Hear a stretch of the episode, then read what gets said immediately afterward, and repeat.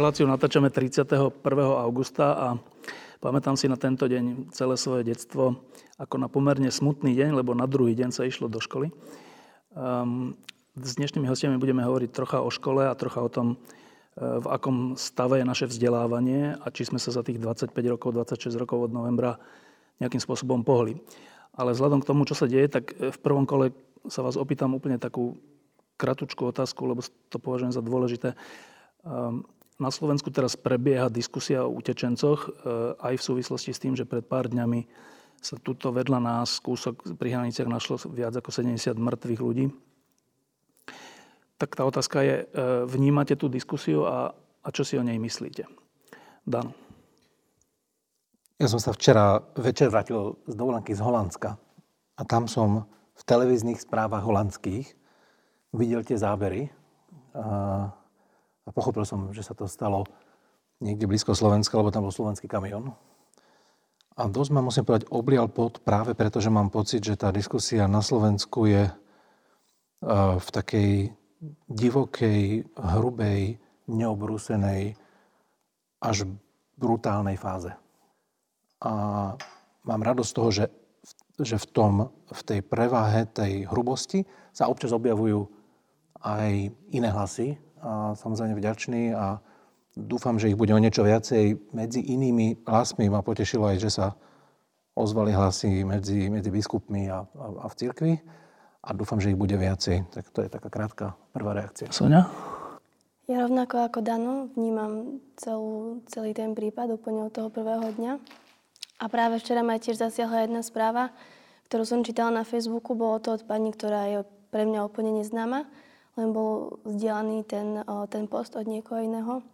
A hovoril, že sama iniciatívne vyzbierala nejaké jedlo, nejaké hračky, hry a všetky možné veci, ktoré by ľudia mohli práve potrebovať. A sa, rozhodla sa iniciatívne ísť práve do Rakúska, niekde na pohraničný, už presne si nespomínam, do ktorého tábora, teda zaniesť tie veci. A hovorila o svojom prekvapení, hovorila o tom, ako tí ľudia boli rovnako ako my, boli to učitelia, boli to lekári, právnici a s lamanou angličtinou alebo aj veľmi vysokou úrovňou angličtiny s ňou komunikovali a hovorili aj veci, ktoré, ktoré, po ktorých presne oni túžia. A neboli to takí ľudia, ako niektorí z nás hovoria, že sem prišli so sekerami a, a chcú určite zmeniť e, celú našu Európu a majú veľmi čierne myšlienky. Takže mne, mne úplne až slza tiekla, keď som čítala, ako, aký úprimný bol ten príspevok, takže myslím, že má veľmi rovnaký názor ako tá pani. A myslím si, že rovnako ako niekedy mojich starých rodičov prichylili ostatní ľudia, tak myslím, že aj my by sme mali zobrať na seba tú zodpovednosť a mali by sme im pomôcť. Bolek. No, zachytil som samozrejme tú správu a, a asi najdesivejšie podľa mňa sú a, komentáre, ktoré keď si prečítame niekde na Facebooku, ako pospolitý ľud tie situácie hodnotí, aj túto, a tam, tam človek tak ako precitne, ale ja som vždy taký taký prízemný človek, že premýšľam, no dobre, ale čo s tým môžeme, čo, čo s tým môžeme urobiť? Čo treba urobiť, aby jedného dňa, keď sa stane také nešťastie, tak ľudia prejavili plný súcit a začali naozaj s väčšou otvornosťou týmto ľuďom pomáhať a miesto toho, že oni začnú prejavovať dneska agresiu, aroganciu, nenávisť, a rasizmus. Čo treba urobiť, aby sa to nedialo? No a pre mňa to súvisí s dnešnou témou. Podľa mňa jediný spôsob, ako zmeniť zakorenené hodnoty, postoje, predsudky, u ľudí je cez školstvo a je cez vzdelávanie, pretože tie predsudky často, a asi sa dotkneme dneska aj témy, našej témy rómskej komunity, sú zakorenené v tých komunitách a jednoducho bez externého vplyvu ľudia v danej komunite, rodine nezmeja svoje postupky. Znamená, keď niekto vyrastie v rodine pána Kotlebu, tak ja očakávam a predpokladám, že ľudia, ktorí on formoval ako svoje deti a blízku rodinu, budú ako zdieľať obrovskú časť jeho životných postojov a filozofie. A my keď to chceme narušiť, tak v minulosti tá rola bola, ja mám pocit, napríklad kazateľa v kostole. Ale dneska už ako rola kostola sa ako dosť vytratila z tejto hodnotovej roviny, mám pocit. A jediná, podľa mňa, už možná ustanoviť je škola ako taký externý element. To znamená, učiteľ ako silná autorita, ako výnimočná osobnosť má šancu istým spôsobom byť oponentom názorom rodiny, komunity, rodiča. A keď teda dneska slovenská spoločnosť je xenofobná, je rasistická, to si treba priznať, tak podľa mňa takmer jediná šanca, ako to zmeniť, je cez školstvo a cez, a cez učiteľov, ktoré budú tie osobnosti, ktoré prinesú tie hodnoty lásky, porozumenia a podpory do novej generácie ľudí. Ja keď tie, ja keď tie e, reakcie čítam, tak sa mi zdá, že táto téma utečencov, ale ono je to asi širšie, že, že nejaký postoj k svetu, že či chceme byť tí, ktorým je furt iba pomáhané, alebo chceme byť tí, ktorí aj niekomu pomôžu, že to bude asi téma nasledujúcich desiatich rokov na Slovensku ešte, Dano? Ja som ešte chcel, že skôr ako sa dostaneme k vzdelávaniu, že pritom krajina, ktorá je v strede Európskej únie, ktorá je už 10 rokov alebo koľko členom Európskej únie, si zaslúži tú diskusiu hĺbšiu a ona nie je jednoduchá, ona nie je čierno-biela, že sme proti utečencom alebo sme za. To je oveľa štrukturovanejšie, tam, tam treba naozaj, tam sú rozličné kultúrne, aj bezpečnostné a tak ďalej rozmery v tom, ktoré je práve, že je... Dôležité. Tie rozmery sú vážne, je dôležité o nich hovoriť a dôležité je ale hovoriť s, s istou mierou ako včlenenia sa, ponorenia sa do toho a nie v takých čierno-bielých nálepkách a zatiaľ to ide neuveriteľne povrchne. To je, to je ten problém. To neznamená, že ten problém je jednoduchý a stačí iba povedať si tak otvorme dvere. Som za, samozrejme, pre pána Jana tam je, to je, ale, ale práve v zoči voči tomu veľkému, uh, veľkému, veľké výzve, tá slovenská reakcia je v tomto slova zmysle pre mňa ako keby uh, taká, taká až, až riskantná. No, um ešte o tom bude zo pár lamp. A teraz k tej škole. Tak najprv sa vás opýtam tak osobne. E, zdieľa, zdieľali ste ten môj pocit z 31. augusta, teda, že škoda, že končia prázdniny, Dano? Ako decko áno, ako rodič nie. Sonia? Ja sa teším. A keď si bola dieťa? Keď som bola dieťa, tak e, do určitého veku som sa veľmi tešila. Potom prišli také horšie časy a som naspäť. Bolek? Nezdielal, ja som mal absolútne excelentných učiteľov, ja som chcel chodiť do školy aj cez víkend, aj prázdniny boli. To doma. vážne? Ale neviem, či to je vinou učiteľov, alebo či nie si ty náhodou takýto typ. Nie, nie, ja som úplne v poriadku a je to len vinou učiteľov. Fakt?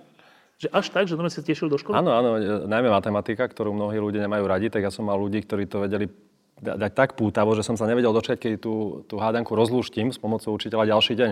Som sa naozaj tešil, že nám tú matematiku dávali ako také mm. veľké prekvapenia, veľké bádanie a z toho som sa hrozne tešil. A to kde študoval? Kde, kde bolo takéto privilegium? Ja som mal také špeciálne privilegium. Som chodil na prvé 8-ročné matematické gymnázium na Gamči v Bratislave, kde sa vlastne stretli tí naozaj najlepší učiteľia matematiky, ktorí začali učiť aj podľa už dneska známej hejného metodiky a vlastne skúšali s tými deťmi naozaj nové veci v matike a perfektne to fungovalo. No, tak e, teraz, teraz k tej vážnej veci.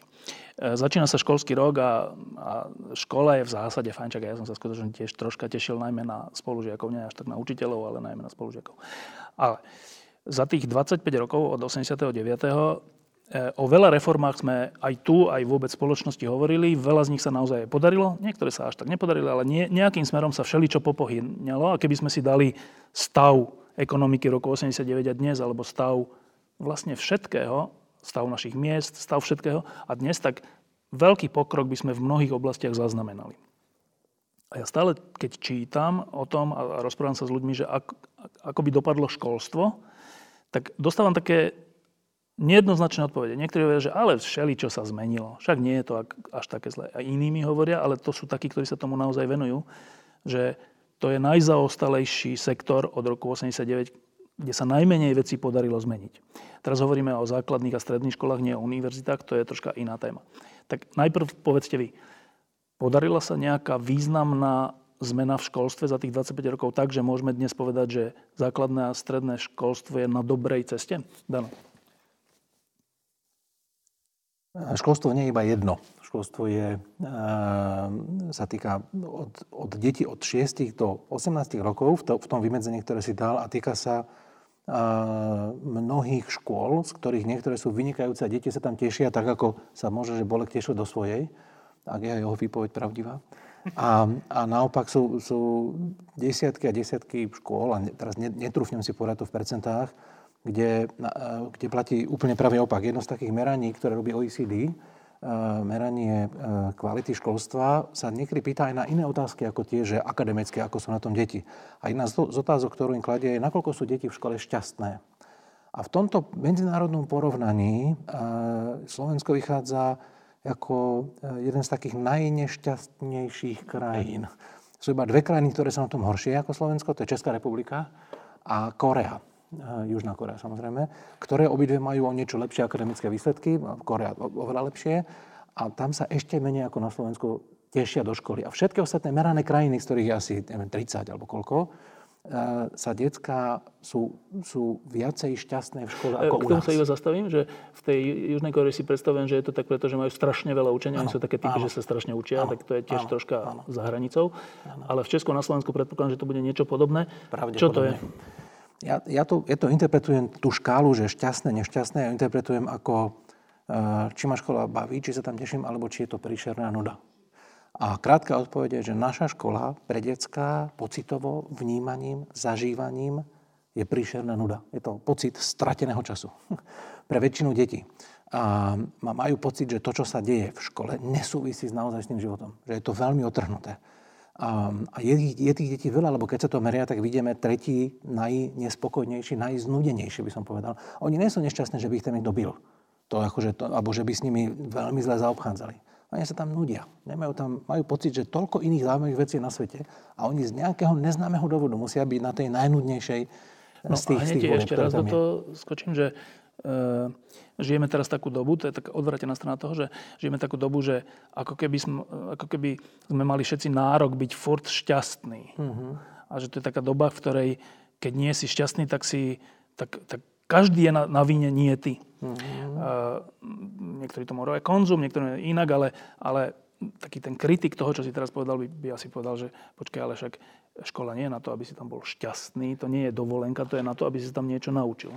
No a práve preto sa to, sa to meria v takej matici. Na x osi dáš uh, to šťastie, nešťastie, to znamená ten pocit pohody a na y osi dávaš akademický výkon a cieľom je byť ako keby dobrý v obidvoch, lebo to, ako prežívame, tak to potom má veľký vplyv na to, čo s tými vecami sme schopní robiť to, že, to, že naše deti sú skôr nešťastné, no, z, z toho troška vyplýva aj to, že sa menej naučia? Že s tými poznatkami budú vedieť ťažšie narábať, pretože a, a, akože vôbec chuť ďalej sa vzdelávať je, sa bude skôr uskutočňovať mimo toho, čo sa volá dneska škola. Hej, akože, lebo ľudia sa chcú vzdelávať ďalej, ale nespájajú to nevyhnutne do budúcnosti s tou inštitúciou, ktorú poznáme ako škola. E, Sonia, ty si veľmi mladá dievča, tak to je taká paradoxná otázka, že za 25 rokov, podľa mňa ešte nemáš 25 rokov, či máš? Máš, že či za 25 rokov sa, sa teda slovenské školstvo niekam dostalo, základné a stredné, ale teda tvoj základný pocit, že v akom je stave naše základné a stredné školstvo dnes? Ja keď sa vrátim späť do mojich školských čas, čo nebolo naozaj až tak veľmi dávno, ja si pamätám, že ja som bola v škole šťastná, ale bolo to hlavne tým prostredím, o ktorom hovoril Daniel.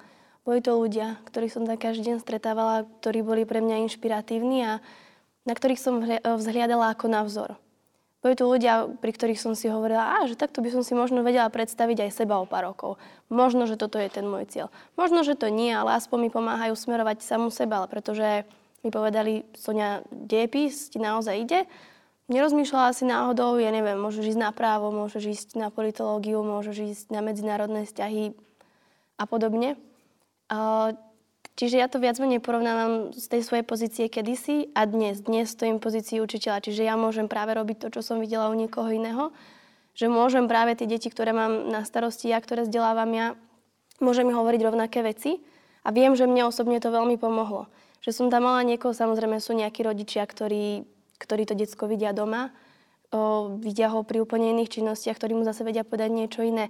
A predsa len v tej škole o, od pondelku do piatku naozaj tých 10 mesiacov, viac či menej, o, je niečo iné, ako, ako vidí ten rodič. Čiže ja sa na to pozerám z mojich pozícií týchto a stretávam naozaj veľmi inšpiratívnych ľudí aj v tejto mojej životnej fáze, ale myslím si, že je tam ešte veľký priestor na rozvoj. Mimochodom, len, len aby pre divákov, že ty si učiteľka v Plaveckom štvrtku teraz, áno? Plavecký štvrtok, tam je veľká rómska eh, osada alebo rómske etnikum. Eh, aj, aj v tvojej triede, v tvojich triedach? Všetky naše deti, takmer všetky naše deti sú rómskeho pôvodu. Takmer všetky? Takmer všetky. K tomu sa ešte dostane zaujímavé. Eh, Bolek, stav základného stredného školstva, od toho sa potom odpichneme, čo ste teraz povedali. Mm, ešte jeden komentár ale k tomu šťastiu, lebo uh, nielen ja, ale teda aj moje dieťa uh, dneska sa teší do školy. My sme boli uh, pri mori a ona sa už pýtala Zuzka, že kedy, kedy už sa vrátime, že chce ísť do školy a chodí na školu tam toho pána. A veľmi sa teší na, na školu, ktorú Daniel spolu zakladal. Ale ten dôvod není, ona je prváčka, tak že neučia nejakú veľkú matematiku. Ona sa teší, teší kvôli spolužiačkám, kvôli vzťahom, ktoré na tej škole sú. Ona sa pýta na tie deti, kedy už stretnem tu, kedy sa s nimi porozprávam, kedy sa spolu budeme niečo spolu zaujímavé robiť. A to preto, že tá škola, a konkrétne nositeľom vzdelania na prvom stupni najmä učiteľ, a ona mala jednu z najlepších učiteľiek, podľa mňa, aké na Slovensku máme, učiteľku Danku, ona vytvorila v tej triede fantastickú atmosféru vynikajúcich vzťahov, kde sa tie deti tešia a preto v tej škole chcú tráviť viac času, viacej sa na ňu pripravujú a potom si z tej školy aj viacej odnesú. Ale to sa nestalo náhodou. Keď sme sa rozprávali s vedením školy, že ako pracujú na tom, aby tie vzťahy medzi deťmi, učiteľom a žiakom boli výborné, tam je toho veľa. Napríklad učiteľka trávi celý čas svoj s deťmi v triede, vôbec, vôbec nechodí do, mimo triedy, do kabinetov, proste je tam s nimi stále. Majú pravidlo, že každé dieťa si musí nájsť jedného silného, oporného spolužiaka. A, a sledujú to, že, že koho moja Zuzka má taký, taký oporný bod. A keď nemajú, tak to spolu ako kolektív riešia, že čo urobím, aby tá Zuzka tam mala svoju oporu. Takže moje dieťa je šťastné a preto si myslím, že bude vo vzdelávaní úspešné, lebo do tej školy bude chodiť rado. No ale k tej otázke, že, že kde je dneska slovenské školstvo, ja, by som, ja si myslím, že tá otázka není dobre postavená, Štefan, keď ti môžem oponovať. Nech sa páči. Pretože Ináč je dobre by, postavená, by, ale nech sa páči. Bola by, je zavádzajúca, bola by chyba povedať, že slovenské školstvo ide dole vodou, pretože by to dalo aj do nevďačnej pozície učiteľa. Ja si myslím, že slovenské školstvo nejde dole vodou. Si nemyslím, že v minulosti bolo nejaké fantastické. Tá škola, kde som chodil, ja bola naozaj výnimka a poznám mnoho ľudí, ktorí ako zdesivo spomínajú na to, čo zažili v školstve a na svojich školách. Myslím si, že slovenské školstvo stagnuje a problém je inde. Školstvo je dneska predmetom svetového zápasu o to, že kde sa tie krajiny posunú. Dneska sa zaplať pán Boh nesúťaží v tom, kto má viacej atomových zbraní, ale súťaží sa o tom, kto dá viacej peniazy do školstva, kto lepšie dokáže deti naučiť. A ten, ten zápas, my minimálne s Danielom, ktorý sa školstvu venujeme, vidíme. Ja som navštívil Čínu, Mexiko, iné krajiny, kde tie školy napredujú nenormálnym spôsobom. Takže my v slovenskom školstve absolútne strácame dých s tým, kde je dneska svetová špička. No a čo je produktom vzdelania? Produktom vzdelania je úspešný človek v globálnom svete a tým pádom naše deti budú v tom globálnom svete zaostávať, pretože to vzdelanie, ktoré dostanú, je také kvalitné ako bolo 20 rokov dozadu a iné krajiny sú o, o mílu, mílu ďalej. Možno len jedno číslo, aby to neznelo ako také politizovanie. Zhruba 4% HDP dávali krajiny dlhodobo do školstva v minulosti. Za posledných 20 rokov to išlo zo 4 na 6. My sme ostali na 4. Ostatné krajiny dneska v Európskej únii dávajú až 7% HDP do vzdelávania. My stále stojíme na 4. Prosím ešte mi dovysvetli, že prečo bola tá otázka zle postavená? No pretože keby som odpovedal, že či slovenské školstvo je, urobilo najmenší pozitívny krok eh, voči zdravotníctvu, voči iným oblastiam, či je tým problémom slovenského slovenskej krajiny. A keby som proste na ňu chcel odpovedať, tak musím povedať, že áno, slovenské školstvo je obrovský problém. Ale nie preto, že by ľudia napredovali menej ako v zdravotníctve, v sociálnych veciach, v iných. Myslím si, že, že všetky oblasti slovenskej spoločnosti, okrem biznisu, nám, nám stoja posledných 20 rokov. Ale problémom je vďaka tomu, čo robí svet. Že svet sa hýbe milovým krokom práve vo vzdelávaní. Proste ten svetový zápas sa dneska odohráva práve vo vzdelávaní. Neodohráva sa tak intenzívne v zdravotníctve, v sociálnych veciach, v zbrojení, v polícii, v súdnictve. On, on sa odohráva práve vo vzdelávaní a tým, že my tam stagnujeme, tak naozaj proste máme vážny problém. No, uh, Bolek teraz povedal, že ostatné krajiny alebo veľa krajín sa viac sústredí na školstvo ako my a predpokladám, že aj ako Česká republika vzhľadom k tomu, že tam majú nešťastné deti v škole podľa prieskumov a, a teda argumentoval rozpočtom, respektíve e, pomerom HDP alebo proste peniazmi, ktoré sa dajú do školstva. A keď som veľa rozhovorov mal o školstve, tak zase, zase to je také nejednoznačné, že niektorí hovorili, že áno, že, že dávame málo do školstva, teda tým pádom je málo na platy kvalitných učiteľov, tým pádom za učiteľov vo väčšine prípadov, okrem nášho, um, idú ľudia, ktorí iné nevedia robiť, alebo proste tak. A stačí im malý plat. A tí kvalitní idú do firiem a všelikde. Iní mi ale hovorili, že ale to tak nie je. Ty môžeš dať peniazy koľko chceš. Ak ten systém, ak je to zle nastavené, ak tá úvaha, čo je to vlastne školstvo, je zlá, tak môžeš tam dať koľko chceš peniazy, peniazy to školstvo nebude dobré. Tak slovenské školstvo Peniaze alebo systém? Ja to skúsim, akože, mm, možno, že tá odpoveď, či peniaze alebo systém vyplne trošku z iného rezu. Že, že sú tri obrovské skupiny, samozrejme so všetkými možnými výnimkami, vďaka správaniu sa ktorých je taký stav, ako hovoril Bolek. Mne sa zdá. E, tá jedna skupina je, e, je nazvime to, slovenská elita. To znamená najbohatší ľudia krajiny, šéfovia firiem a tak ďalej. Tí, ktorí by mali byť zodpovední za celú spoločnosť. A oni to nevnímajú ako problém, pretože za prvé, oni si dokážu pre seba nájsť najlepšie školy. Pre svoje deti. Pre svoje deti. A keď na to dojde na lamanie chleba, sú ich schopní poslať, poslať v ktorejkoľvek fáze do zahraničia. Hej. Zase na najlepšie školy. Zase na najlepšie školy, alebo aj do základnej školy niekde do Rakúska, alebo na strednú školu do Británie. Hej, proste tých možností. Keď má dneska človek peniaze, žije v Európskej únii, tak tých možností má našťastie veľa.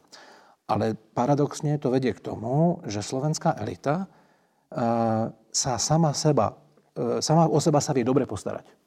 A tým pádom je závodou. Je v pohode. A nepotr- nemá tu potrebu to riešiť. Teda riešiť školstvo pre riešiť iných. školstvo pre iných, presne. Z, z najšikovnejších, najbohatších ľudí na Slovensku naozaj, že len zlomok si vôbec kladie tú otázku. Niektorí to začínajú, um, to čo hovoril Bolek, začínajú vnímať cez pracovnú silu. Hej? Začínajú si uvedomovať, že aha, no tak nám budú časom chýbať ľudia s nápadmi a tak ďalej. Ale to je pre väčšinu z nich je to príliš ďaleký dostrel. A oni sa o seba, o svoje rodiny, o svoje deti vedia dobre postarať. Čiže a tým pádom to tak nemá povedať, takú prioritu. No presne, nemá tú prioritu. Presne ako hovoríš. A druhá, to je jedna skupina. Druhá, druhá veľká skupina, zase zo, zo všetkým, zo všeobecnením, ktoré k tomu patrí, s istou mierou nepresnosti, to sú, nazvime to, väčšina rodičov. Nehovorím o tej elite, hovorím o väčšine rodičov ktorí majú pocit, že v podstate tak ani presne nevedia, nevyznajú, nemajú indikátory merania, nevedia presne, čo je dobrá škola, čo je, aká, je, aká je zlá škola, nevyznajú sa v tej kvalite. Väčšinou ako prváci, druháci sú aj tak tie detská spokojné vo väčšine prípadov, vo väčšine škôl. Majú no, kamošov. no. Majú kamošov. A potom, potom už, iba, už iba vlastne reagujú na nejaké prústery, keď sa stanú. Ale hlavne majú pocit, že tak majú taký pocit, že vošli trošku do takého staršieho prostredia, keď idú do školy, hoci dneska už sú už mnoho tie školy obnovené, možno, že robia staršími metodami tí učitelia, ale tak asi nevedia, akými inými. A v podstate ten, ten slovenský systém pritom doteraz umožňoval pomerne veľkú zaangažovanosť rodičov. Existovala samozpráva, existovali rady školy, cez ktoré sa tí rodičia mohli angažovať. Tá angažovanosť rodičov väčšinová je je veľmi, veľmi nízka. Čiže keby som to, aby som si to vedel predstaviť, že e, ja som chodil do školy od 70 rokov, do základnej školy a to bolo vtedy tak, že kde je najbližšia škola, ano. tam ma rodičia ano. dali ano. a potom ma z družiny vybrali. Áno, áno, a to bolo vlastne celá angažovanosť, čo sa týka. Tak toto áno. pretrváva. Toto pretrváva a v podstate títo, áno, že väčšina ľudí stále, stále posiela deti do miesta svojho bydliska, čo má aj svoju logiku, však je to v poriadku. Ale ide o to, že v tých 70 rokoch to bolo jasné, že riaditeľ a učiteľka že to malo nejaké smerovanie, bolo to do smerovanie zo strany ministerstva a nehovorilo sa do toho. A dneska to má nejakú smerovanie skôr s otrvačnosťou a s výnimkou sú samozrejme jednotlivci výnimoční riaditeľe, ktorí sa to snažia zmeniť, no ale v skutočnosti väčšina tých rodičov skôr iba čaká, poprípade reaguje ad hoc na drobné situácie, ktoré sa týkajú zase môjho dieťaťa. A málo z nich v malom množstve škôl, v malom percente sa angažuje v zmysle, že tak dobre, č, kam chcete tú školu, aké, aké veci chcete robiť s deckami, čo je pre tie deti dobré. Hľadám, hľadáme nejaký win-win, nejaký výhra-výhra model preto, aby aj moje deti boli spokojné. Tí učiteľe potrebujú robiť nejaké inovácie. Ľudia, ktorí pracujú v biznisoch, ktorí sú super inovatívni, do školy a zistia, že tam sa to robí tak, ako vždy 30 rokov dozadu, no tak veru to, že takto asi musí byť. Čiže, to je, Čiže pasívni rodičia, pasívni druhá rodičia. skupina? To je druhá skupina. No a potom je tretia skupina. A teraz budem taký trochu zlý, ale, ale, ale nemôžem to inak povedať. A to je ten byrokratický moloch, ktorý sa týka od ministerstva cez všetkých cez všetky možné agentúry a inštitúcie vládne, až po veľkú časť škôl, kde je obrovská zotrvačnosť a rezistencia voči zmene. A ten systém má veľké sklony generovať, ako keby, e, keď príde nejaká zmena, tak najskôr je rezistentný a potom sa snaží, ak sa to dá, tak tú zmenu ako keby vrátiť naspäť. No a kombinácia týchto troch vecí, že elita to nevníma ako prioritu. Rodičia sú skoro rezignovaní a ten, ten, a ten administratívny boloch, a tu nehovorím zlom, lebo každá, zmenám každá každý. organizácia má taký sklon, je ohromne rezistentná a ohromne výkonná v tej rezistencii voči zmenám. A to sú stovky ľudí. tak e, toto, toto v kombinácii vedie k tomu, že aj keď tam sú, že v každej tejto skupine sú jednotlivci, ktorí to chcú zmeniť, aj na to ministerstve, niekedy vrátanie ministra, alebo šéfov tých jednotlivých úradov, aj, aj medzi tými rodičmi, aj medzi tými elitami sú jednotlivci. Ale není to kritické množstvo v ani jednej z týchto troch skupín. A to nás potom vedie k tomu, že to ide s otrvačnosťou ďalej. A, takže ty sa pýtaš, či ľudia alebo systém. Či peniaze alebo systém? Peniaze alebo systém, no tak je to asi aj kombinácia. Peniaze by jednu vec naozaj vyriešili. Alebo roz, rozbehli, že vyriešili, ale rozbehli by nejaké procesy. Dneska okrem iného máme takú predstavu, že učiteľ je niekto, kto je zle platený zamestnanec. Hej. Dostáva, čo aj je. Čo aj, čo aj je. Zase sú, sú, sú jednotlivé, jednotlivé prostredia, jednotlivé pozície, keď to môže byť inak, ale to sú ľudia, ktorí majú nejakých 500, 600, 700 eur, tam sa to niekde veľmi často končí. A tým pádom tí rodičia, idem k tej druhej skupine, majú voči tomu taký postoj, tak čo od nich môžeme čakať. V momente, keby ten učiteľ bol platený, teraz to maličko preženiem, keby bol každý učiteľ platený tisíc eurami, tak sa v každom Čo je stále z nás, ešte málo. Ale bola by to obrovská zmena, však Sonia. No. V každom z nás, ako rodičov, by sa v tej chvíli prebudil zákazník a klient. Lebo kedykoľvek, ty kdekoľvek prídeš, tak dostávaš dobrú službu. Banka, reštaurácia, obchod, kdekoľvek prídeš, sa o teba starajú. A, a od tej školy to nemáš nejako srdce vyžadovať. Vieš, že je to pekelne ťažká práca. Veľmi náročná. Že vlastne obetujú tí, tí ľudia. ľudia tam obetujú svoje životy. Veľmi niekedy nemajú na kredu, niekedy zase majú na kredu. To, tie, tie modely sú rôzne. Ale v každom prípade si tam taký, že tak, je to také blbé od nich priveľa chcieť. No ale v momente, keď vieš, že ten človek je slušne zaplatený. Tebou. Tak eh, tebou, tak v tej chvíli ty stratíš tento ostých. A povieš, no dobré, no tak a, a čo keby ste im teda, čo keby ste si urobili o niečo väčšie prípravy? Naraz ako keby začneš využívať. A to, Čiže toto by tie peniaze posunuli? Z môjho pohľadu by to posunuli. Ale tie tri veci by pretrvávali aj tak. Nie, podľa mňa by to rozprudili. Rozprudili by minimálne tú, tú druhú skupinu. Tú druhú rodičov. skupinu tých rodičov by tie peniaze rozprudili. Dobre, a teraz máme tu Soniu, ktorá je v Plaveckom štáte. Som nevedel, že vo väčšinovo rómskej škole, respektíve skoro úplne rómskej škole, um, rozprávať v tvojej pozícii, ale teraz počúvať v tvojej pozícii, že elita, systém tak, učiac rómske deti, není to troška, že nehovoríme z mesiaca? Vôbec nie. To je, všetko, je všetko, čo ti chcela povedať. Nie, nie, že, že teda, to je vlastne, stále sme pri tej otázke, že pomohli by tebe, tvojej škole, keby bolo viac peňazí, alebo keby tá škola sú fungovala v inom systéme? Z mojej pozície učiteľa v Plaveckom štvrtku vidím element peňazí ako obrovskú pomoc. Pretože ja verím, môj pocit mi teda napovedá to, že e, systém našej školy je rozbehnutý veľmi dobre. A veľakrát veci stoja práve na peniazoch. To znamená, že my vieme, že tohto, akým spôsobom si môžeme zohnať, ako si to môžeme urobiť, kam môžem ísť, ale potom vyvstáva otázka, ale z čoho to zaplatím. Ja viem, že si chcem toto urobiť v triede, ja viem, že ich zoberiem hentam, hentam, hentam, ale pokiaľ to nechcem platiť každý mesiac alebo pri každej dobrej príležitosti z vlastného vrecka, tak musím pravdepodobne ísť a požiadať školu, že či na to máme, na to nemáme. A tam sme možno, že aj pri, pri tom systéme. My hovoríme o tom, že tu chceme mať nejakých ľudí, ktorí, ktorí sú odaní tým deťom, ktorí dávajú svoje srdce, svoje všetky vedomosti, poznatky a snažia sa ich motivovať, snažia sa im vytvoriť nie takéto, že prídem o 8, sadnem do lavice a ja o tej druhej z nej odídem tak, ako som prišla, ale chceme ísť vonku, chceme sa učiť, ja neviem, v podnikoch, matematiku, vymyslím si, chceme, chceme sa proste učiť niekde vonku, niečo zo života. Ale ako to môžeme robiť, keď na Nemám to na autobus. Áno, áno, napríklad. Úplne smiešná, triviálna vec, ale jednoducho je to tak. Čiže to sa týka peňazí. Čo sa týka toho systému, alebo toho, ako je to slovenské základné a stredné školstvo nakonfigurované, tak ako to ty pociťuješ? No opäť to, čo sa už hovorí roky, rokuce. Ja sa priznám, ja som rok. Ja som rok v takomto aktívnom školstve, kde môžem hovoriť o nejakom systéme a vidím to ako veľkú byrokraciu, ale ktorá sa stále ešte dá nejakým spôsobom, dá sa, nechcem to povedať, že obísť, asi sa dá. Ľudia, keď sú šikovní, tak verím tomu, že sa dá. Ale opäť to stojí aj na tom systéme mnohokrát že ja som stretla kopec ľudí, ktorí boli aj motivovaní, aj tomu vedeli dať srdce, aj vedeli zohnať možno peniaze, ale veľakrát im to systém nedovolil. Takže opäť asi sme sa s Danielom zhodli na tom, že nie je to len tá, tá jedna časť toho, vždy je to kombinácia. A keď, keď povie, že systém to nedovolil, e, jak si to máme predstaviť? Že máme motivovaného človeka, chce tomu dať svoj život, neviem, chce, nedovolí mu to systém. V akom zmysle? Tak budem konkrétna. Máme rómske deti v našej škole a nie všetky deti vždy dokážem naučiť presne to, čo mi ministerstvo školstva pardon, povie. Že dnes 1. septembra začínaš úvodnou hodinou, 1. oktobra budeš robiť toto, o, 1. apríla už budeš tu. Ja tam nie vždy môžem dojsť. So všetkými. Asi tak, áno. Samozrejme sú ľudia, ktorí tam budú už ďaleko predtým. Sú ľudia, ktorí tam teda dochádzajú tým tempom, akým by mali dojsť a sú ľudia, ktorí tam možno nikdy ani nedojdu. Ale mne systém povedal, že ja tam mám byť. Tak otázka vystáva, mám tam ja byť a nechať tie deti, ktoré tam ešte nie sú tak, však niekde budú, hej. Alebo ja mám teda zobrať celú tú skupinu a máme tam dosť nejako spoločne.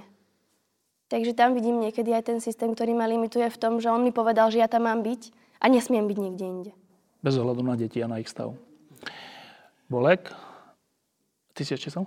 No, že, že ja skús, skús, krátko, Bolek, ak máš myšlienku, nezabudni, prosím, že to je to, čo Martin Kríž e, občas hovorí, že učiteľia učia učivo a neučia deti.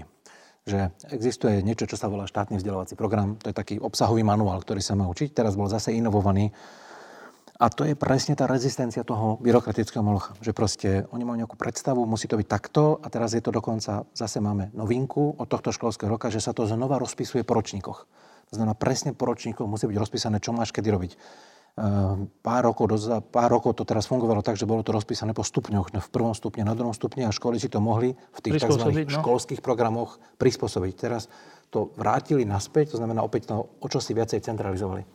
A to je to, že v momente, keby sa elita alebo väčšina rodičov o to viacej zaujímali, prídu s vysokou pravdepodobnosťou k tomu, že tým školám budú dávať väčšiu slobodu pri nastavení samozrejme nejakého rámca, aby si to prispôsobili presne ako hovorí Sonia, že pre jej deti si to potrebuje to inak prispôsobiť iné ako pre deti ako v Bratislave. No? V, na elitnej škole v Bratislave alebo na nejakej škole v Košiciach a tam to zase bude iné ako na nejakej škole v Dobšinej. Hej, proste, že tie školy sú rôzne. A, a je v poriadku, že, že keby, keď ministerstvo dáva, že tak toto je best practice a od toho si, ak chcete, používate toto, to mnohým učiteľom pomôže, že, a nech to 50, 60, 70 škôl používa, ale tí, čo chcú, nech si toho vy, vy, vybočia. Ale teraz sa to znova, znova ako keby rozpisuje. Čiže potom to vedie k tomu, že ešte raz to poviem, neučíme deti, učíme učivo. A to je, tam sa, tam sa v tej chvíli stráca, v skutočnosti to je vážna vec, zmysel tej školy. Na čo tá škola vlastne existuje? Preto, aby sa odučilo učivo. To je to, čo sa zapisuje do trednej knihy, že učivo bolo odučené. No to je, to je taká veľmi málo vypovedná vec, no. hodnota alebo parameter. Bolek, peniaze, systém. No pre mňa za Čiernobyla, ak má byť odpoveď Čiernobyla, jednoznačne peniaze. Čiže až tak? Jednoznačne peniaze a mám k tomu jednu intuitívnu presvedčenie jedno faktické. Začnem tým faktickým. Prestížna poradenská spoločnosť McKinsey analyzovala systémy celého sveta a dala ich na taký pekný graf, že, že výkonnosť systému z hľadiska toho, aké vzdelávacie výsledky dosahujú so svojimi deťmi a potom koľko peňazí potrebujú na to, aby jedno dieťa vzdelali. Napríklad americký systém je veľmi nekvalitný. Dosahuje porovnateľne slabé výsledky ako náš, základné, bežné základné školy, nie tie prestížne. Možno trošičku lepšie ako my, ale porovnateľne. Asi za trikrát toľko peňazí. To znamená, majú rovnakú úroveň kvality, ale za trojnásobne viac peňazí.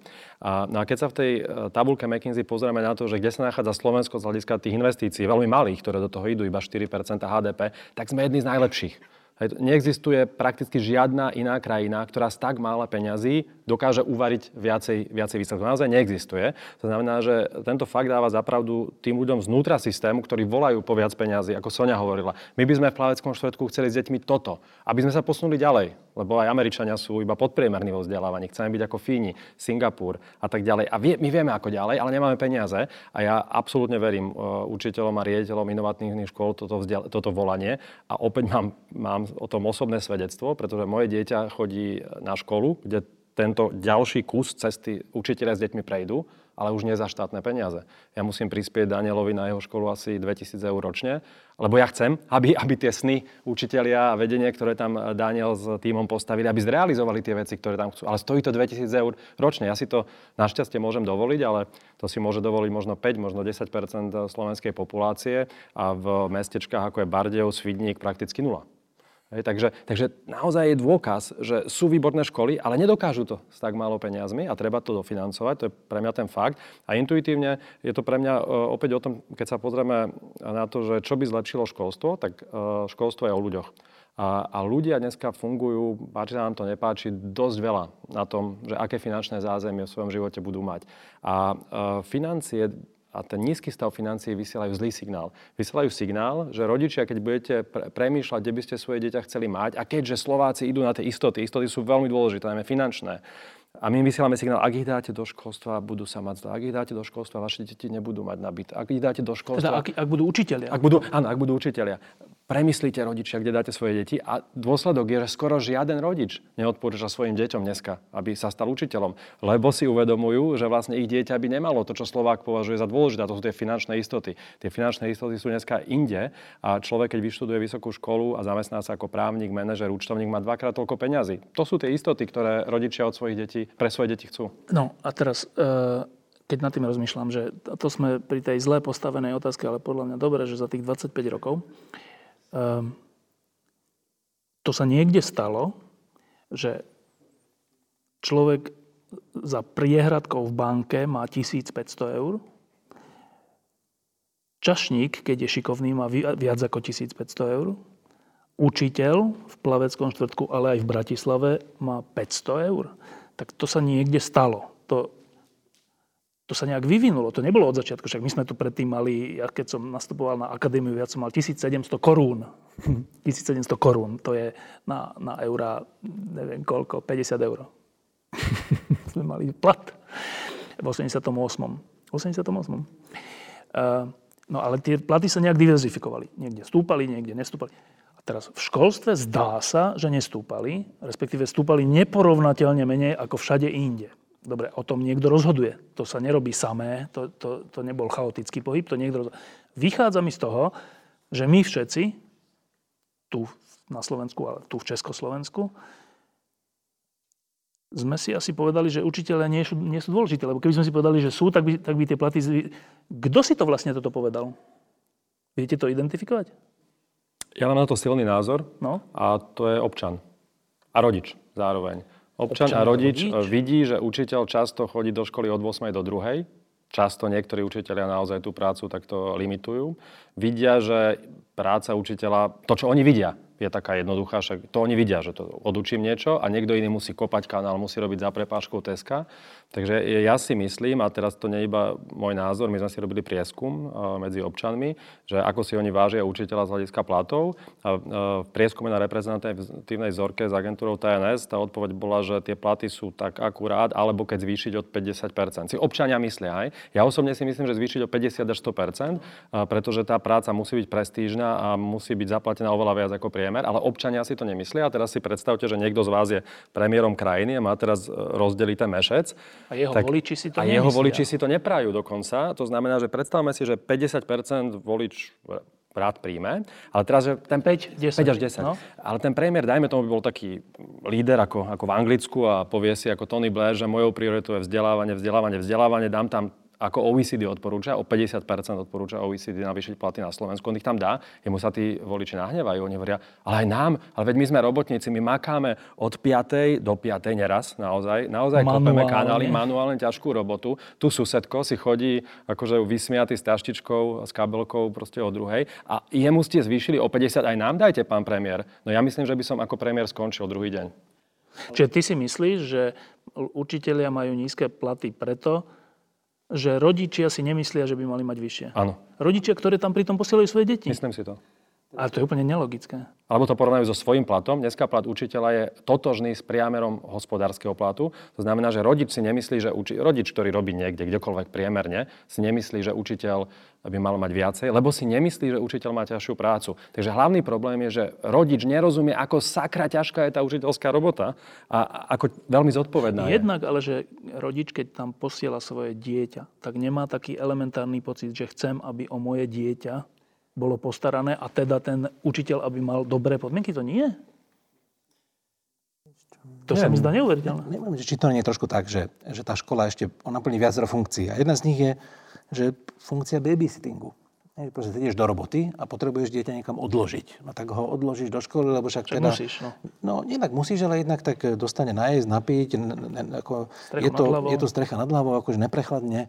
Hej, že akože také základné veci sú postarané a už snad tam s ním niečo spravia. Um, je to tá, inak povedané, tých rodičov a voličov, ak chceš, občanov, Bolek, môžeme rozdeliť, ešte raz to na tie dve skupiny, na tú elitu a na tých, na tých bežných. A obidve tie skupiny z rôznych dôvodov sú s tým stavom v podstate spokojné.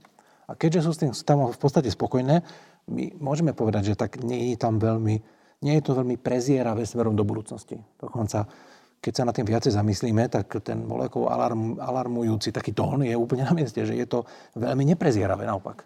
Ale kritické množstvo ľudí je príliš, akože, príliš málo ľudí si to myslí na to, aby to, bolo, aby to bola tá kritická masa. Vo chvíli, keď si to začne myslieť 20% elity alebo 20% občanov, že to budú mať ako vážnu vec, a budú ochotní preto niečo urobiť, napríklad viacej sa angažovať vo vlastnej škole a tak ďalej a tak ďalej, proste tých možností je viacej, tak v tej chvíli sa to môže začať otáčať. Zatiaľ tých ľudí je primálo. Daniel, ja si myslím, keď ja môžem len doplniť od jednej nuance, že ja si myslím, že tá kritická masa tam už je. Ale školstvo bohužiaľ, v úvodzovkách bohužiaľ, na rozdiel od zdravotníctva, vytvorilo ten systém výborných nezávislých súkromných škôl, ktorý umožňuje tú nespokojnosť tej elity nasmerovať tam, kde sa dá uspokojiť za viac peňazí. To znamená, že tá nespokojnosť sa vlastne vyfúčala von z toho systému, kým napríklad zdravotnice vyfúčať nevie. Ja neviem, či možno PEN tam má nejaké nemocnice, ale väčšina ľudí nemá dostupnú nejakú lepšiu nemocnicu. Má takú, kdokoľvek ju už spravuje, takú, aká je v tej, v tej obci. Ale tých škôl je tak veľa. Oni súťažia od toho žiaka, že naozaj vyfúčala tá energia tej elity von. A podľa mňa ale tá nespokojnosť tej elity tu bola dosť veľká. Ale to, kde je problém, že elita sa nezaujíma o kvalitu bežných škôl a to si myslím, že je chyba logického uvažovania. Pretože budúcnosť krajiny neovplyvní to, kde moje dieťa bude mať vzdelanie, ale to, aká bude úroveň vzdelania danej krajiny, lebo tá ovplyvňuje kriminalitu, zamestnanosť, voľby, voľby rasizmus, to všetko ovplyvňujú bežní občania, a presne koho, koho máme ako premiéra. A podľa mňa elita ešte nepochopila, že jej zodpovednosť a v jej vlastnom záujme je vzdelať bežného občana, aby boli schopní zvoliť čo najlepšiu elitu politickú a inú v tejto krajine, aby ich deťom bolo dobre a že ich deťom nebude dobre, keď krajina bude upadať a ich deti budú na tom výborné. Ešte, ešte jedna vec, ale že e, troška, troška ťažko mi je to prijať, že, že uh, naši učitelia majú nízke platy, Sonia má nízky plat, hoci robí v plaveckom štvrtku strašne záslužnú vec. Preto, lebo rodičia, lebo, rodičia, lebo volič. Lebo uh, za tých 25 rokov si pamätám rôzne opatrenia, ktoré sa tu urobili a medzi nimi aj nepopulárne, aj nepopulárne, uh, už len ten, keď padol komunizmus a tá prvá reforma daňová všelijaká meny bola nepopulárna, však to sa znížila kúpna sila. Ale, ale tí politici to urobili, lebo vedeli, že to je nevyhnutné. Že to je nevyhnutné. Ak sme chceli zmeniť centrálne plánované hospodárstvo na normálne, tak to bolo nevyhnutné. Voľby, nevoľby. Ale nebolo to len vtedy, aj v ďalších iných boli Zaplatili sme banky 100 miliard, sme dali na ozdravenie bank. No opýtajme sa bežných ľudí, či máme dať 100 miliard bankám. Všetci povedia, že nie. Prečo dávate bankám? Však to sú tí najbohatší.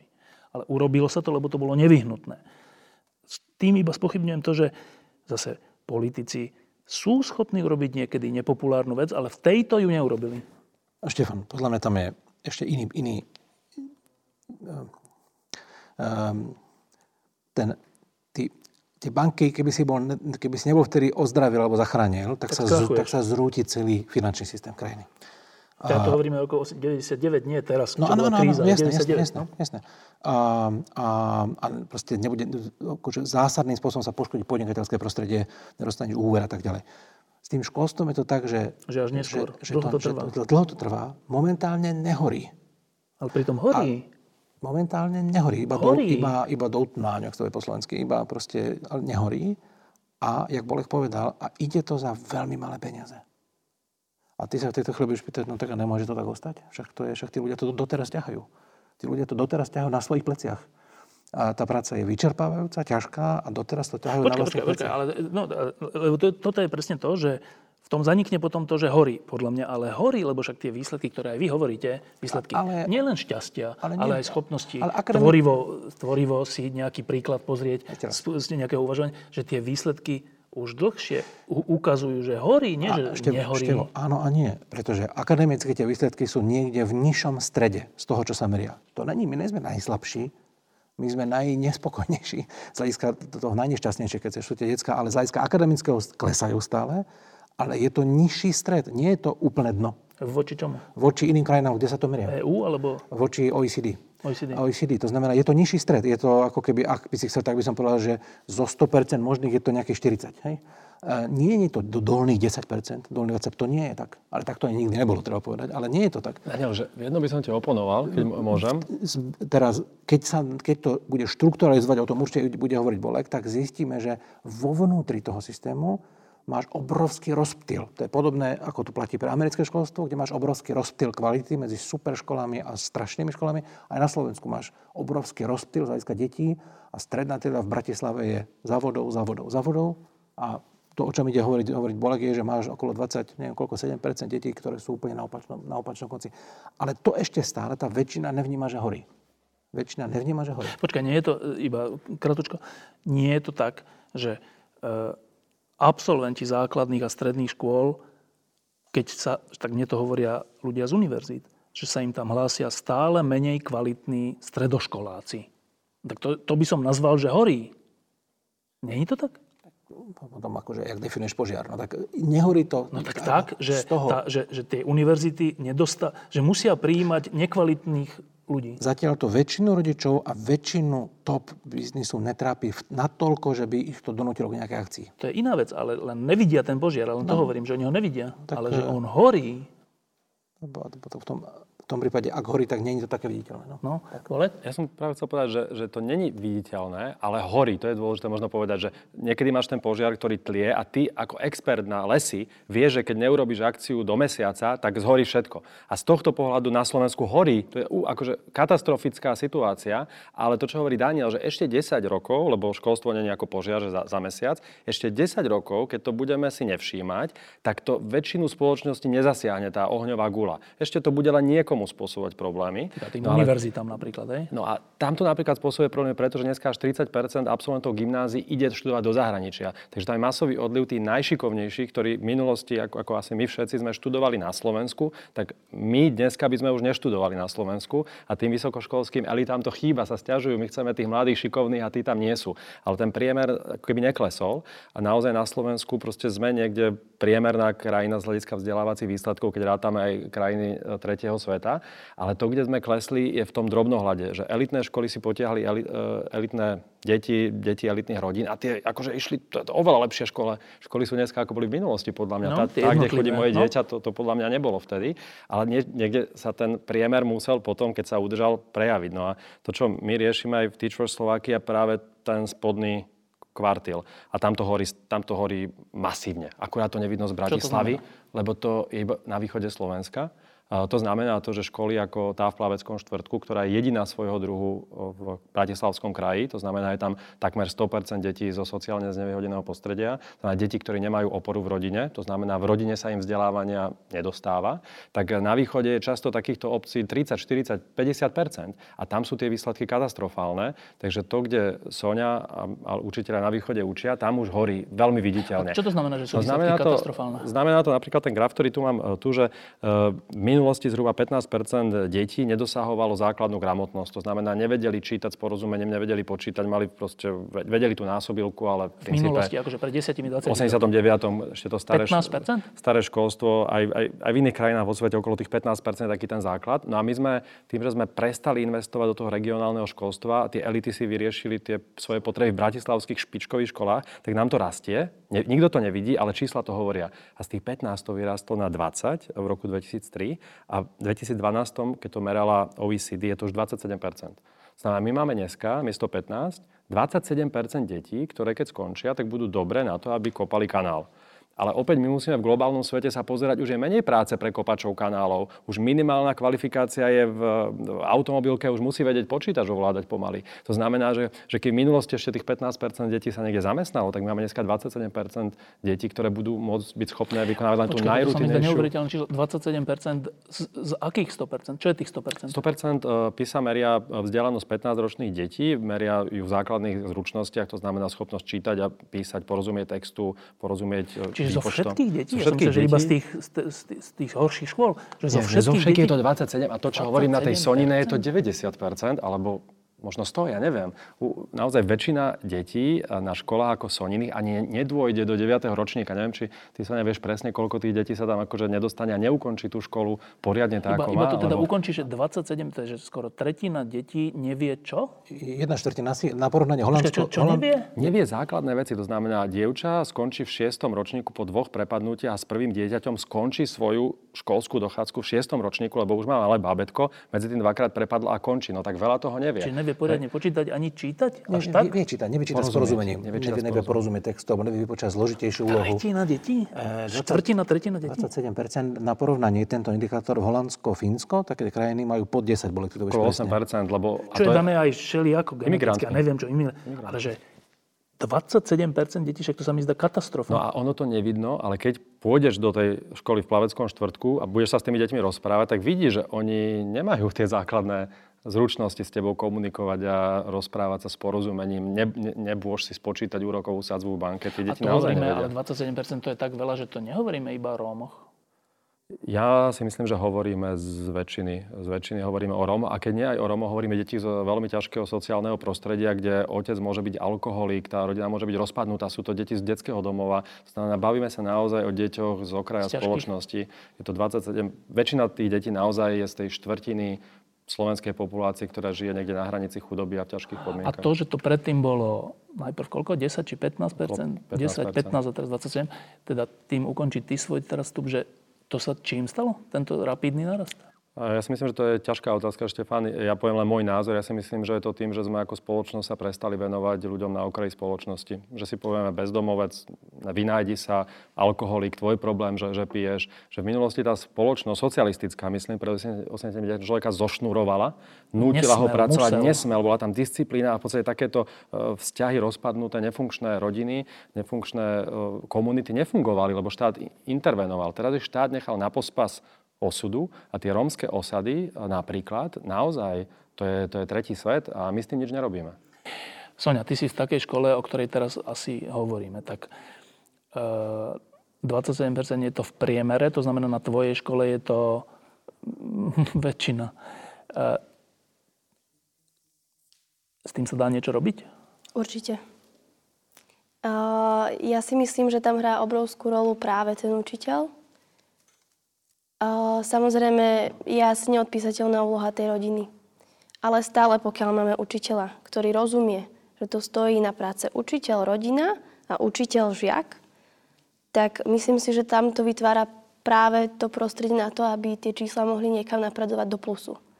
To znamená, že pokiaľ tam prídem ja ako človek s tým, že ja viem, že mojou úlohou nie je len naučiť mm, jednoduchý čas v angličtine, ale takisto nejaké základné ľudské hodnoty ako empatia, samozrejme asertivita a kopec ďalších,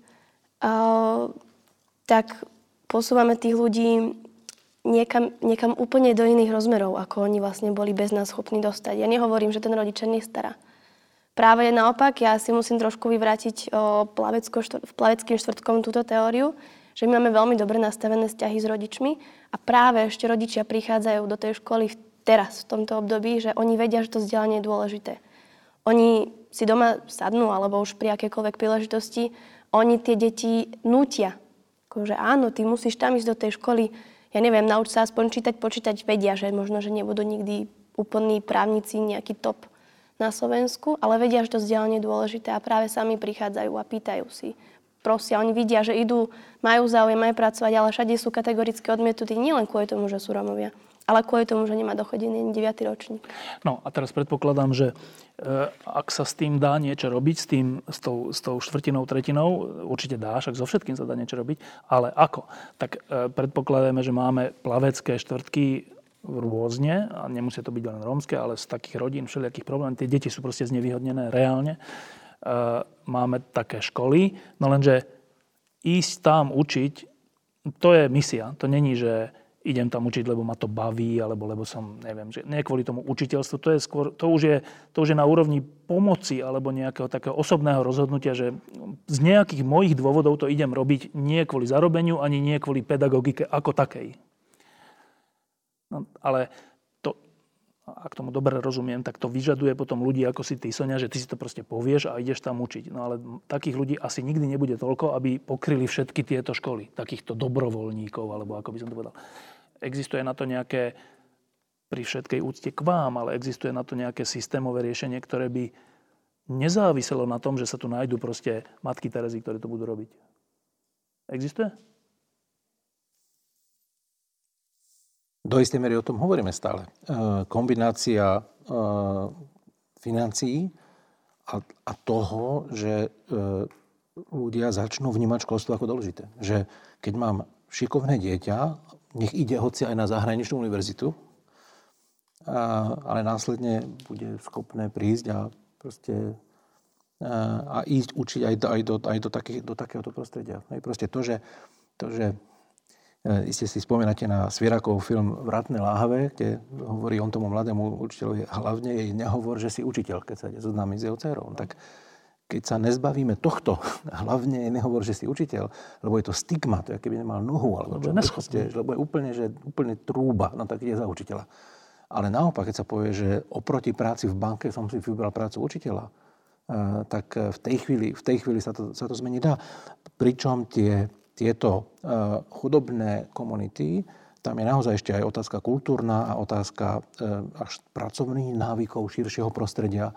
E, a tam je dokonca možné, že to, tam nestačí iba samotný učiteľ, akokoľvek je misionár, ako je vlastne dneska Sonia, ale, ale potrebuješ tam ešte súhru s ďalšími hráčmi alebo, partnermi z práci s tou konkrétnou komunitou, v práci s rodinami E, finančné plánovanie, o ktorom hovoril Bolek, tak ani tie rodiny nemajú finančné plánovanie základné. Proste, detská, to by si, ty chodíš do, do domov, do domovov k ním, akože domov, a, a ty vieš, že tam nemajú niektoré ani pracovný stôl, nemá ani proste, nemá, nemá si kde robiť úlohy. ani nikoho to nenapadne. Akože, sú aj také rodiny, že nikoho, ale sú aj také rodiny. Takže, takže tam je to ešte viacej. Ale tá odpoveď je, že, že práve takéto programy, o akom, o, kom, o kom teraz hovorila aj Sonia Bolek, pomáhajú upriamiť pozornosť, ale nakoniec musí byť kritická masa, ja to stále opakujem, sa ospravedlňujem za to, ľudí, ktorí si to zoberú ako svoju prioritu a potom sa to dá urobiť. Kombináciou financií a aj drobných systémových zmien, aby dostali väčšiu slobodu s tým experimentovať, lebo v skutočnosti podobný problém riešia všetky krajiny. To ešte raz poviem, tých 27%, čo ťa tak šokovalo, tak aj bohaté krajiny majú okolo 10. Hej, aj bohaté krajiny. Aj, aj Spojené štáty predpokladám majú, majú, majú. Čiže obrovské čísla. Čiže to je problém aj vyspelého sveta. Všetky krajiny zápasia s tým, čo urobiť s tým tzv. chvostom. To znamená s tými slabými na konci. A do istej miery môžeš povedať, že je až taká mravná výzva bohatého sveta. Krajín, ako, ako, medzi ktoré patrí už dneska aj Slovensko. Ako sa postaráš nie o tých najlepších, ale o tých na konci. E, Bolek, ty máš na sebe tričko, na ktorom je napísané Teach for Slovakia. To je tvoja odpoveď? Ja si myslím, že to je jeden z možných kľúčov k tej odpovedi, ale Teach for Slovakia nakoniec, ako všade vo svete, kde tento program pôsobí, asi naj, najznámejšie v Amerike pod názvom Teach for America, je len istým evangelizátorom. V Amerike je program obrovský, prešli im desiatky tisíc ľudí, ale stále v porovnaní s krajinou je to kvapka v mori.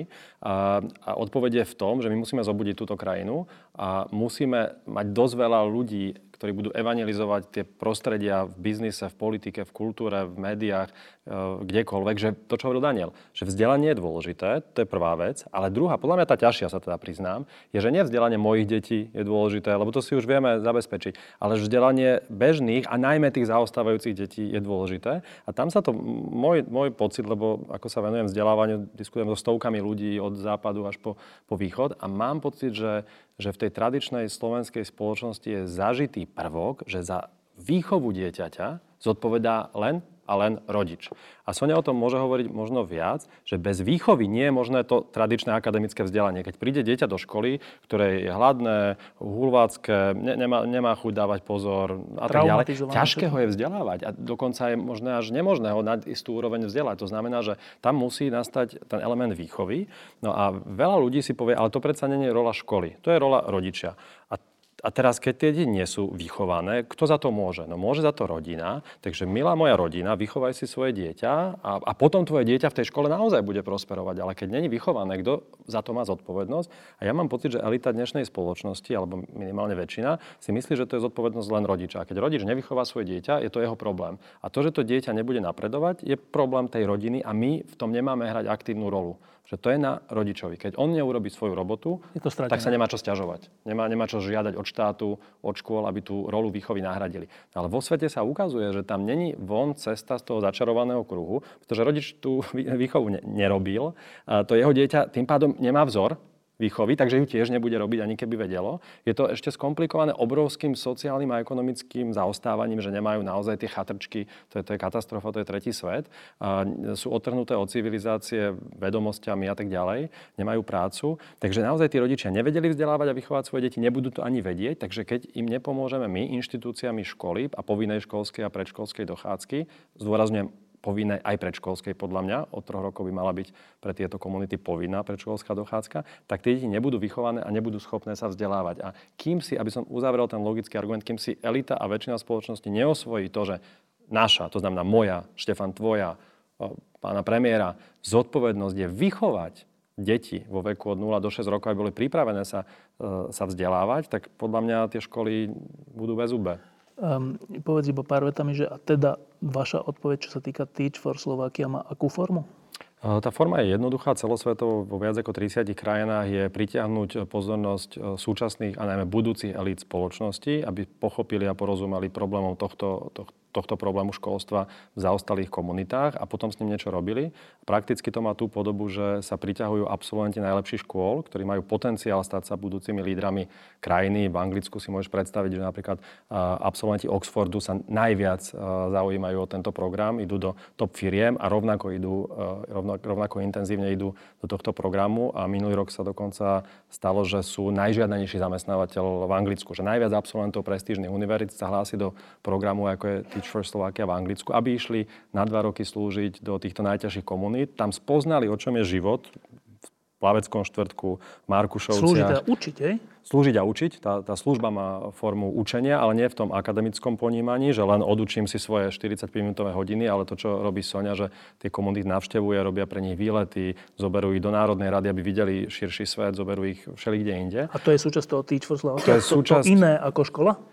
Nie je to iné ako škola. Ono to v skutočnosti robia mnohí, stovky, možno tisícky učiteľov už dneska. Ja som napríklad takto stretol Eriku, dneska známe učiteľky v Dobšine, Eriku a Noriku, ktorý, ktoré proste s deckami robia nemožné od rána do večera po víkendoch, že to, to není nič, že Teach for Slovakia. To je normálna misionárska práca, ktorú na seba môže zobrať akýkoľvek učiteľ, ktorý by mal pocit, že môže svoj život 12 hodín denne zasvetiť e, týmto deťom z ťažko skúšaného prostredia, tak každý učiteľ si to môže zobrať ako svoju misiu. My to máme svoje DNA. To znamená, že každý, ktorý sa zapojí do Teach for Slovakia, to musí robiť takto, nejak inak, e, celosvetovo. A tých ľudí sú naozaj e, tisícky po, po celom svete, ale oni sú len tá kvapka v mori a to, čo v skutočnosti robia, je, že, že spoznajú to prostredie a jedného dňa v svojich komunitách, často elitných, sú medzi svojimi spolužiakmi, sú susedmi, známymi, rodinou, bude šíriť ten žalostný stav v tých komunitách a bude alarmovať tých ľudí, že poďme s tým niečo robiť, lebo ona je jediná a je, tých ľudí bude relatívne málo, ale tie komunity, každý má na Facebooku tisíc kamarátov, uh, tie komunity niekoľko sto takto namočených lídrov v tých ťažkých problémoch dosiahnu, dokážu zasiahnuť väčšinu elity krajiny. Takže to je odpoveď Teach for Slovakia v podstate vzdelať uh, našu spoločnosť k tomu, aby sme jedného dňa aby sme dokázali... boli na to citliví. Boli na to citliví, aby sme vedeli, čo sa s tým dá robiť a aby sme hlavne boli ochotní k tomu venovať čas a peniaze. A ty si, Sonia, súčasťou tohto programu? Áno. A funguje to? Funguje. V zmysle, keby si nebola súčasťou Teach Slovakia, čo by nefungovalo? Uh, neviem, či rozumiem otázke. Že, ako ti to pomôže, že si toho súčasťou? Mne osobne, ako Sonia mm-hmm. Koreňová? No, na tej škole. Á, na tej škole. O, minimálne mi to dalo ten prvotný insight, že som pochopila, aké je to veľmi dôležité, aby školy boli jednak otvorené ľuďom zvonka, ale tak ako povedal Bolek, tých ľudí je momentálne v školstve, v slovenskom školstve mnoho, tisíce, možno 10 tisíce, neviem. A ktorí práve robia toto, idú naozaj ráno, počkajú tie svoje, de- svoje deti, veľakrát ich donesú priamo z osady do tej školy, že oni tam ráno zajdú ešte predtým, ako idú do svojej práce a teda si ich zoberú po ceste, donesú im oblečenie, nachovajú ich a všetko toto robia. A ja skôr hovorím o tom, e, že mladí ľudia o to nemajú záujem. Kto to bude robiť, alebo kto je vlastne zodpovedný za to, aby sme týchto ľudí posúvali ďalej. Prečo by to niekto mal chcieť robiť, ja neviem, za tých 500 eur. A navyše, ak hovoríme o nejakých ľuďoch, ktorí, uh, ktorí majú tie svoje motivácie, ktorí, ktorí sú tie matky Terezy, tak proste prečo to majú robiť? Ja tomu nerozumiem. Neviem, neviem prečo by som to išla robiť, keby asi mi Teach for Slovakia nedá tú urgenciu toho. A ty si to išla robiť, lebo si spoznala týchto ľudí, respektíve myšlienky, ktoré sú za tým a to ťa motivovalo? Ja sa priznám, ja som nevedela, do čoho idem. A išla som teda do niečoho s tou zodpovednosťou, že chcem niečo zmeniť pretože som mala pocit, že niečo mi tu nehrá v tomto našom školstve. Neviem to celkom definovať, ale asi by to chcelo nejakú pomoc a bolo by fajn pri tom byť. A asi až počas som pochopila, do akého prostredia idem a prečo práve tam by som mala získať tieto skúsenosti, ktoré môžem možno práve už o rok využiť, ja neviem, možno, možno niekde v politike. Možno len z obyčajného pracovného miesta dám nejakú tú finančnú podporu, aby mohlo ísť jedno dieťa na výlet a spoznať niečo iné. Dana, ty robíš, ty robíš v Bratislave školu, teraz už aj v Pezinku, uh, ktorá je skôr z tej druhej strany toho spektra. To sú, to sú tie najkvalitnejšie veci, aj sa musia priplácať a všeličo. Všelijaké programy tam fungujú až, až tak, že tie deti majú až málo voľného času, lebo furt všelijaké zaujímavé veci. Um, má to niečo vôbec spoločné, alebo to sú úplne iné svety? No má to spoločné to, že, uh, to, že uh, tie školy, ktoré, ktoré pomáham podporovať, uh, patria medzi časť škôl, ktoré dokázali aj dneska na Slovensku, že v roku 2015 a 10 a 5 a tak ďalej, môžu sa deti do školy tešiť a môžu tam zažívať rast a radosť. Zatiaľ to je výrazná menšina škôl, sú to aj, aj súkromné, ale sú to aj verejné školy niektoré, aj cirkevné školy a tak ďalej, kde sa to dá. Ale je, je to výrazná menšina. Ale ukazuje to, že je to možné. Vyzerá to ako elementárna vec, ale mnoho rodičov a detí si myslí, že to vôbec nie je možné. Takže toto je akože v tomto slova zmysle máme spolu veľa spoločného. Na druhej strane sú to práve, e, si to dobre povedal, sú to vlastne detská z úplne opačného konca. Spoločné je to, že my už sa dneska snažíme tie naše detská z tých zo, zo strednej vrsty v Bratislave viesť z, z takej tej zodpovednosti aj za druhých. Nie len za seba, ale aj za druhých a za krajinu. Zatiaľ, čo mne sa zdá, že výzvy, pred, ktorou stojí, e, pred ktorými stojí Sonia a podobní učiteľia, je naučiť sa, naučiť detská o seba sa postarať. Presne, o seba sa postarať. Ohromná výzva. A má to samozrejme spoločné to, že je to stále súčasťou jedného regulovaného štátneho systému, ktorý, ako som hovoril, je z môjho pohľadu priregulovaný a málo zohľadňuje presne tieto špecifika. Dokonca tu bol, boli pokusy nie tak dávno porovnávať tieto školy. Jak môžeme porovnávať tie detská z tých našich škôl s, s deckami z týchto škôl, no to je neférové porovnanie, lebo to, by, to, to nemôžeme proste súťažiť v, v, v, v takejto veci, lebo by... To sú iné váhové kategórie. Iné váhové kategórie, presne tak. To by bolo nespravodlivé. Um, a má to podobné, podobnú, že aj od jednoho, aj od druhého učiteľa chceme, aby, aby mal nejaké poslanie s tým, že, e, že ten, nájsť učiteľov vynikajúcich do prostredia, v ktorom funguje Sonia, je ešte väčšia výzva ako do prostredia, v ktorom fungujeme my. E, ja mám teraz jednu takú inú podtému, tu si dáme po klipe, ale tu, túto, chcem ešte túto časť diskusie zakončiť, vrátiť sa k tým učiteľom, lebo stále mi to hm, chodí po hlave, že v zásade zvýšiť platy učiteľom je administratívne jednoduchá vec. To je, to je jeden zákon. E, alebo čo to je vyhláška, zákon, neviem.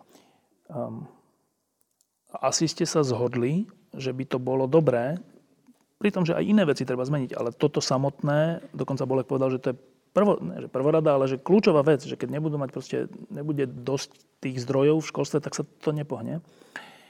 Tak asi sa vieme dohodnúť, ja si myslím, že aj tie elity, alebo čo by teraz povedali, že áno, tak, áno, tak asi sme to zanedbali, dajme nie 500, ale 1000 eur. Asi by sme to vedeli. Ale tá otázka je, že no dobre, ale to dáme tým dnešným učiteľom, tým, ktorí už tam išli ako tí časť z nich, ale tak stále teraz musím opakovať, že veľká časť je taká, ktorá sú veľmi dobrí a robia to ako misiu. ale časť nich tam už išla, tak to si tiež musíme povedať, že keďže je to 500 eur, tak tam išli ľudia, ktorí proste asi nevedeli niečo iné robiť. Teraz sa niektorí urazia, ale tak, taký je už svet moderátorov. Že máme zvýšiť tie platy takto? Že všetkým teraz? Ja si myslím, že áno, pretože okrem iného by to viedlo k tomu, že sa tam rozprúdi, že by sa trošku aj ten pracovný trh s tými učiteľmi rozprúdil v tom slova zmysle, že že aj iní by sa zažili to zaujímať? Áno, naraz. Vo chvíli, keď mám nejaké miesto, ktoré je lepšie platené, no tak to automaticky je také, že musím ho musím vedieť obhájiť, obrazne povedané. Že, že tak ja tam, nemusím tam byť za každú cenu navždy. A je veľmi veľa škôl, ja keď sa rozprávam aj s riaditeľmi škôl mimo Bratislavy, to znamená, aby som videl práve ten ich pohľad, tak oni vám povedia, že tak máme tam už dneska, neviem, niekedy ľudí v dôchodkovom veku, ktorí sú zahryznutí do tých miest a sú neodhryznutelní z tých miest. No tak eh, práve, že vo chvíli, vo chvíli, keby sme hovorili o tom, že tam bude o niečo viacej peniazy, tak sa zvýši tlak preto, aby sa odhryzli, pretože by bol proste vznikla by aj nejaké, nechcem povedať, konkurenčné prostredie, to není dobré slovo, ale vznikol by taký, taký prirodzenejší, vyšší prietok by tam vznikol, čo by bolo podľa mňa zdravé pre ten systém a ešte raz, pomohlo by to všetkým stranám, ale že či by to nezabetonovalo ten dnešný stav? Ja si myslím, že naopak. Nie, e, takto, že, že by sa čas ľudí tam pokúsil zabetonovať, to je bez debaty. No, ale potom je otázka, zase ten riaditeľ má veľké právomoci a proste v spolupráci s radou rodičov alebo s rodičmi môže, môže to riziko tam samozrejme je. Ale chcem ešte povedať, Štefan, prepač, to nie je až také jednoduché, ako si povedal, lebo že keby sa na tom aj elita zhodla, aj keby sa na tom ten parlament zhodol, tak sa dostaneš k tomu, čo hovoril Bolek. To není iba otázka vyhlášky, to je otázka štátneho rozpočtu. No tak ty, keď tam ideš navýšiť tie mzdy, no tak musíš niekde tie peniaze na Slovensku? Tu sa navyšuje hoci čo, zadarmo sa dáva, bez ohľadu na to, že niekde. To je Ale dávajú, to, dávajú sa v skutočnosti menšie dávky, keď na to zoberieš, lebo v školstve pracuje 60 tisíc ľudí, zamestnancov. Z toho je, neviem, aké, aký presne pomer, niekoľko desať tisíc z nich je učiteľov. To není zase také jednoduché, to není, že ako keď sa tu niečo privatizuje pre nejaké pochybné firmy. E, lebo, lebo chcem povedať, že to má veľké dopady a niekto musí potom prijať zodpovednosť a povedať, dobre, tak niečo sa dá menej, alebo sa zvýši nejaká daň, alebo čo. Lebo že, je to dôležité. Lebo je to dôležité. No. Ale nie je to až také jednoduché, že stačí si to iba povedať. Jasne. Treba aj urobiť niečo za tým. Bolek, zhodneme sa na tom, že tisíc je to naša požiadavka z tejto relácie? Na sume sa zhodneme, asi som si robil dokonca nejaký prieskum, kde sa hovorí, že nástupný plat by mal byť okolo 800-900 eur, čo je trošku menej ako majú absolventi iných eh, smerov, ktorí zarábajú po škole možno 1000, možno 1100.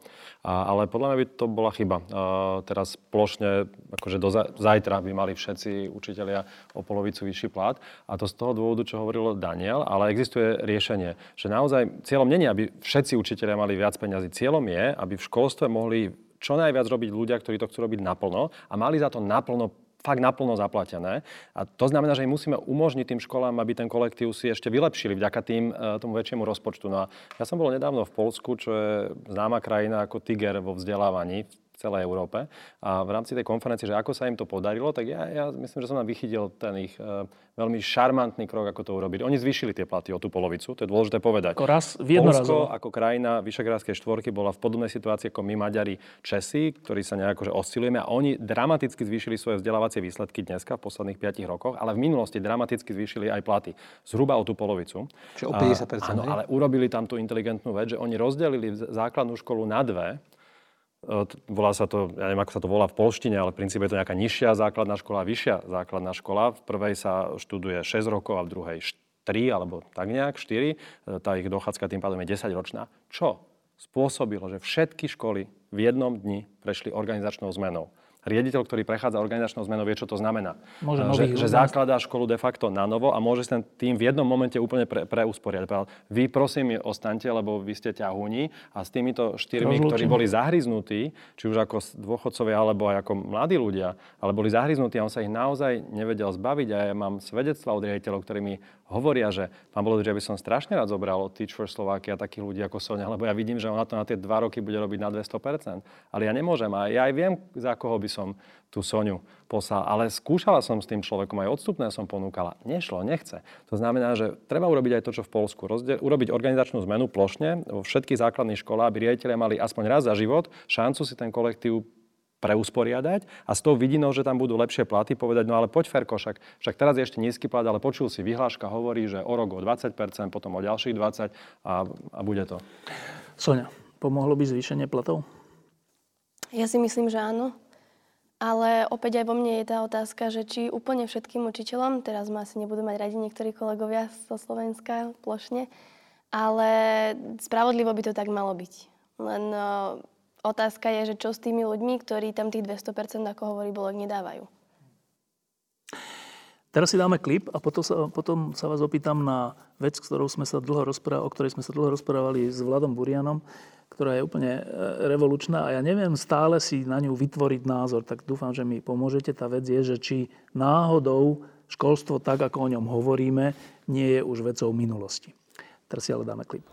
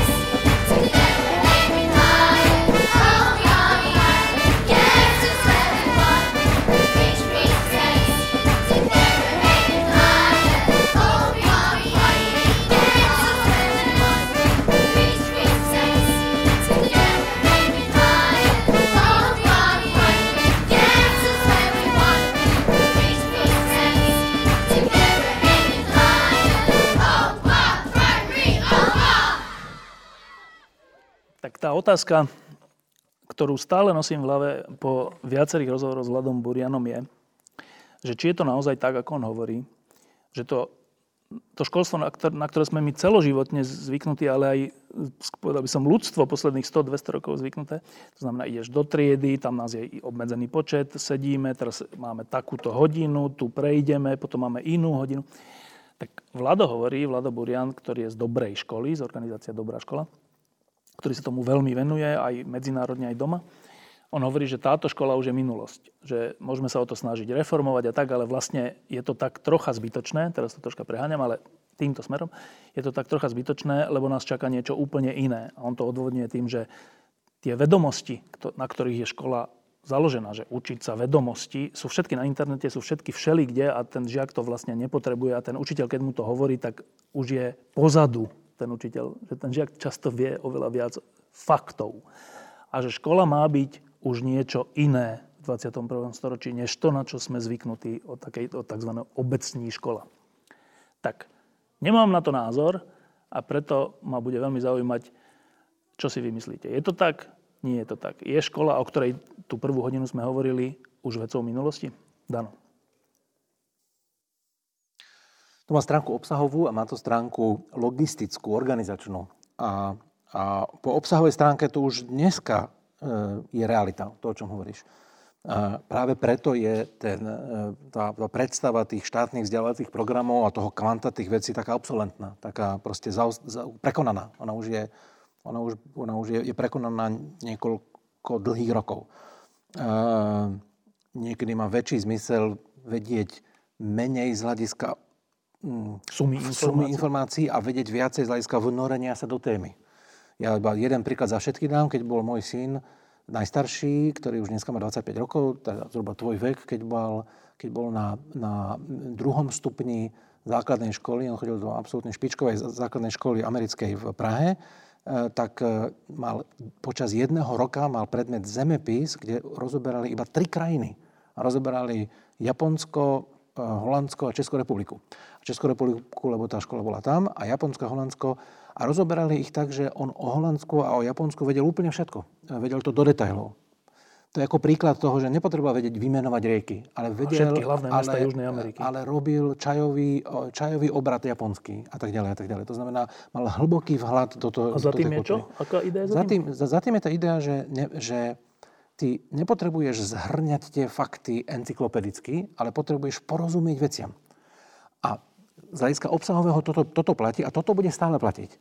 Budeš musieť vytvoriť nejaké prostredie, kde bude možné porozumieť veciam. A teraz organizačno-logisticky otázka je, či to prostredie budeš vedieť vytvoriť tak, že bude stačiť, že budeš sedieť doma na nejakom mieste s mega obrazovkou a s, s interaktívnou kamerou a s pár deckami to tam budeš riešiť a vzdelávať sa cez nejaký internetovo e-learningový Troška obsah. zostaňme pri zemi, hovoríme o plaveckom štvrtku. No, veď, veď to práve hovorím. A, alebo budeš potrebovať tu, ten organizačný moment, že od pondelka do piatku, od 8 do toľky, do toľky. A mne sa zdá, že obidva tie trendy budú istý čas paralelne pri sebe a my nevieme presne, ktorý preváži. Lebo pre decka, ktoré sú už dneska vpredu, by naopak bolo čoraz atraktívnejšie mať iba niekoľko hodín takýchto vybraných, povedal by som, že workshopov a seminárov a tam sa učiť. A, a, zvyšok? a zvyšok si dorobia medzi sebou v skupinách, e, koniec koncov celá stredná vrstva. Aj v Bratislave dneska predsa doučuje, máš množstvo krúžkov, tie decka neustále niečo učíš. Hej? Akože bolekové deti nastupujú do školy a už, ved, už kopu veci vedeli, čítaš si s nimi knihy a tak ďalej. Na druhej strane, to, čo sa ukazuje naopak u tých najzaostalejších komunít, taký, taký, s akým aj robí napríklad Sonia a mnohí iní, e, a nielen, nehovorím o Slovensku, hovorím teraz o Veľkej Británii, o Spojených štátoch, keď sú tie, tie ťažko skúšané komunity chudobné z detí, ktoré vyrastajú v prostredí v Bronxe, kde poznajú viacej ľudí z väzenia než vysokou školou. Tam sa naopak ukazuje, že tá štruktúra, akokoľvek z nej strašne zaostalo, je tá klasická škola. klasická škola od 8. do, do 2. Alebo, alebo do 3. Tá nielenže zostáva zachovaná, naopak, tá sa ešte rozširuje, expanduje. Niektoré tie vynikajúce školy, ktoré, robia, ktoré v Amerike robia veľkú zmenu s chudobnými deťmi, že ich dostanú všetky na vysokú školu to robia spôsobom, že začínajú školu už od pol 8, namiesto od 8 alebo od pol 9. Držia tam tie detská niekedy do 4, do pol 5, do 5. a družinách? Neuveriteľne dlho. A držia ich tam ešte niekedy v sobotu. Aby držia boli ich tam v tých svojich pôvodných prostrediach. Presne, aby boli v tých, aby boli v tých tvorých prostrediach. Samozrejme, z hľadiska obsahového tam robia iné veci a nemú, nenútia ich naspamäť vedieť, vedieť tie, tie, tie, tie všetky rieky v Kongu. Uh, lebo to je naozaj obsolent, obsolentné. Ale zdá sa, že, zdá sa, že sa to bude ako Že keby obidve? rozptýlovať podľa potrieb, pretože tie decka, ktoré pochádzajú z, z toho za, málo, málo podnetného prostredia, to nevedia úplne, úplne s, tými, s, tými, s tými informáciami takým spôsobom pracovať, lebo z domu majú oveľa horší základ a tie moderné systémy, ktoré sa snažia vyrovnať ten rozdiel, to robia, to, to vyrovnávajú v čase počas dĺžky dňa, dĺžky týždňa, dĺžky školského roka. Dokonca idú k tomu, čo hovoril Bolek, že nestačí od toho 6. roku, lebo od 0 po 6 sa de- udeje strašne veľa vecí. A v, v, vo väčšinu tých, tie deti, ktoré sa aj na Slovensku, ktorým sa dobre dali, darí v škole, mali od 0 po 6 podnetné prostredie. Ale máš tu priveľa detí, možno 10, 20, 30% detí v krajine, ktoré to podnetné prostredie nemajú. Dokonca a voči my sme- tým, My sme tu dokonca mali viackrát hostia Joža Hašta, ktorý je psychiatr, ktorý hovorí, že to najdôležitejšie sa deje od 0 po 3. No. A že potom už sa to nedá napraviť, keď niečo nedostaneš, alebo iba veľmi ťažko, alebo tak, no, ale to je na inú otázku. Ale teda to, čo ty hovoríš, je, že e, teda tá škola, ako ju poznáme, bude pre isté komunity alebo prostredia stále potrebná. Tá trieda, lavice, každý deň od 8. do 4. alebo proste tak. No, ale nemusí to mať podobu triedy lavice. Môže to, môže to mať, tá trieda môže vyzerať úplne inak. Jasné, to, zase, ale teda to je zase spolu. hrozná paradigma, aj až vrátane po to, že slovenská legislatív, legislatíva tie predpisuje 45-minútové hodiny. No prečo by to malo byť tak? Hej?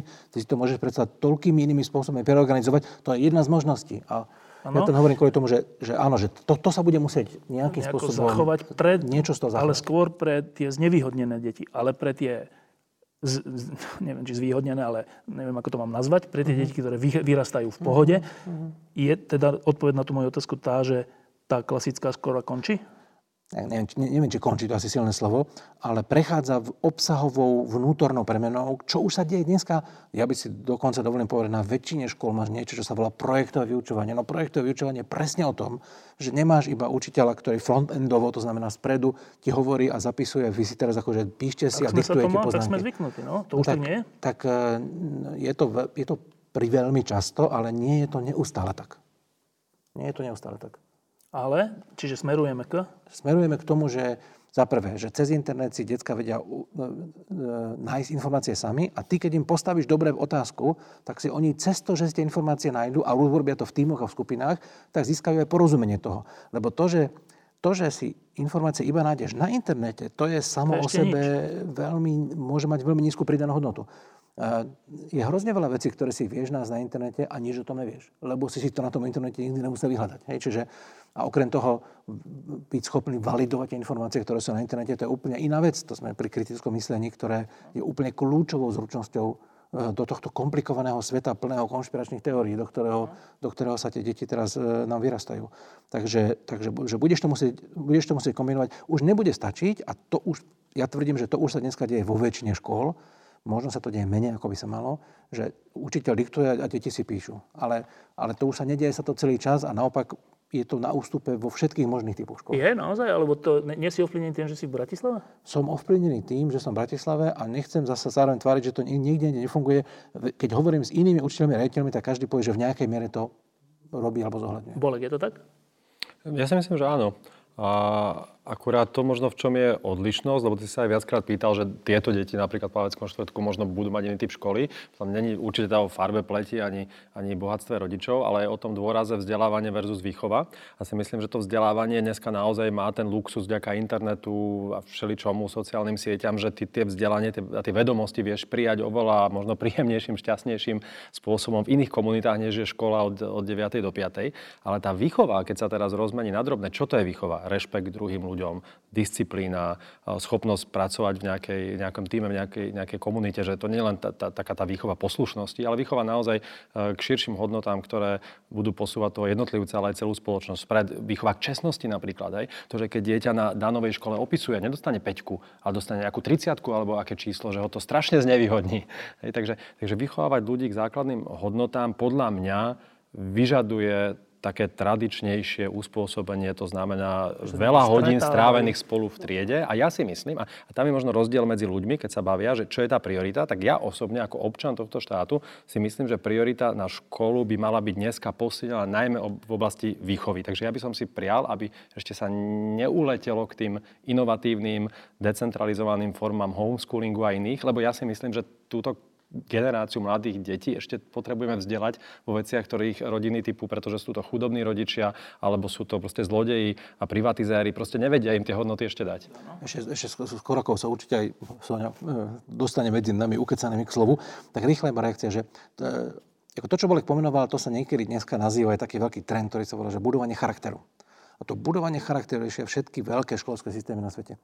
A, a a, a tam ten spôsob, nadržujem na Buriana, tam ten spôsob naopak by nemal byť, že 45 minútová hodina, kde ti rozprávam o tom, že mám byť čestný. To nemá zmysel vôbec, to nenávidím. Keď sú decka normálne a idú do puberty, tak každé moralizovanie ti si ježí chlpy všetky.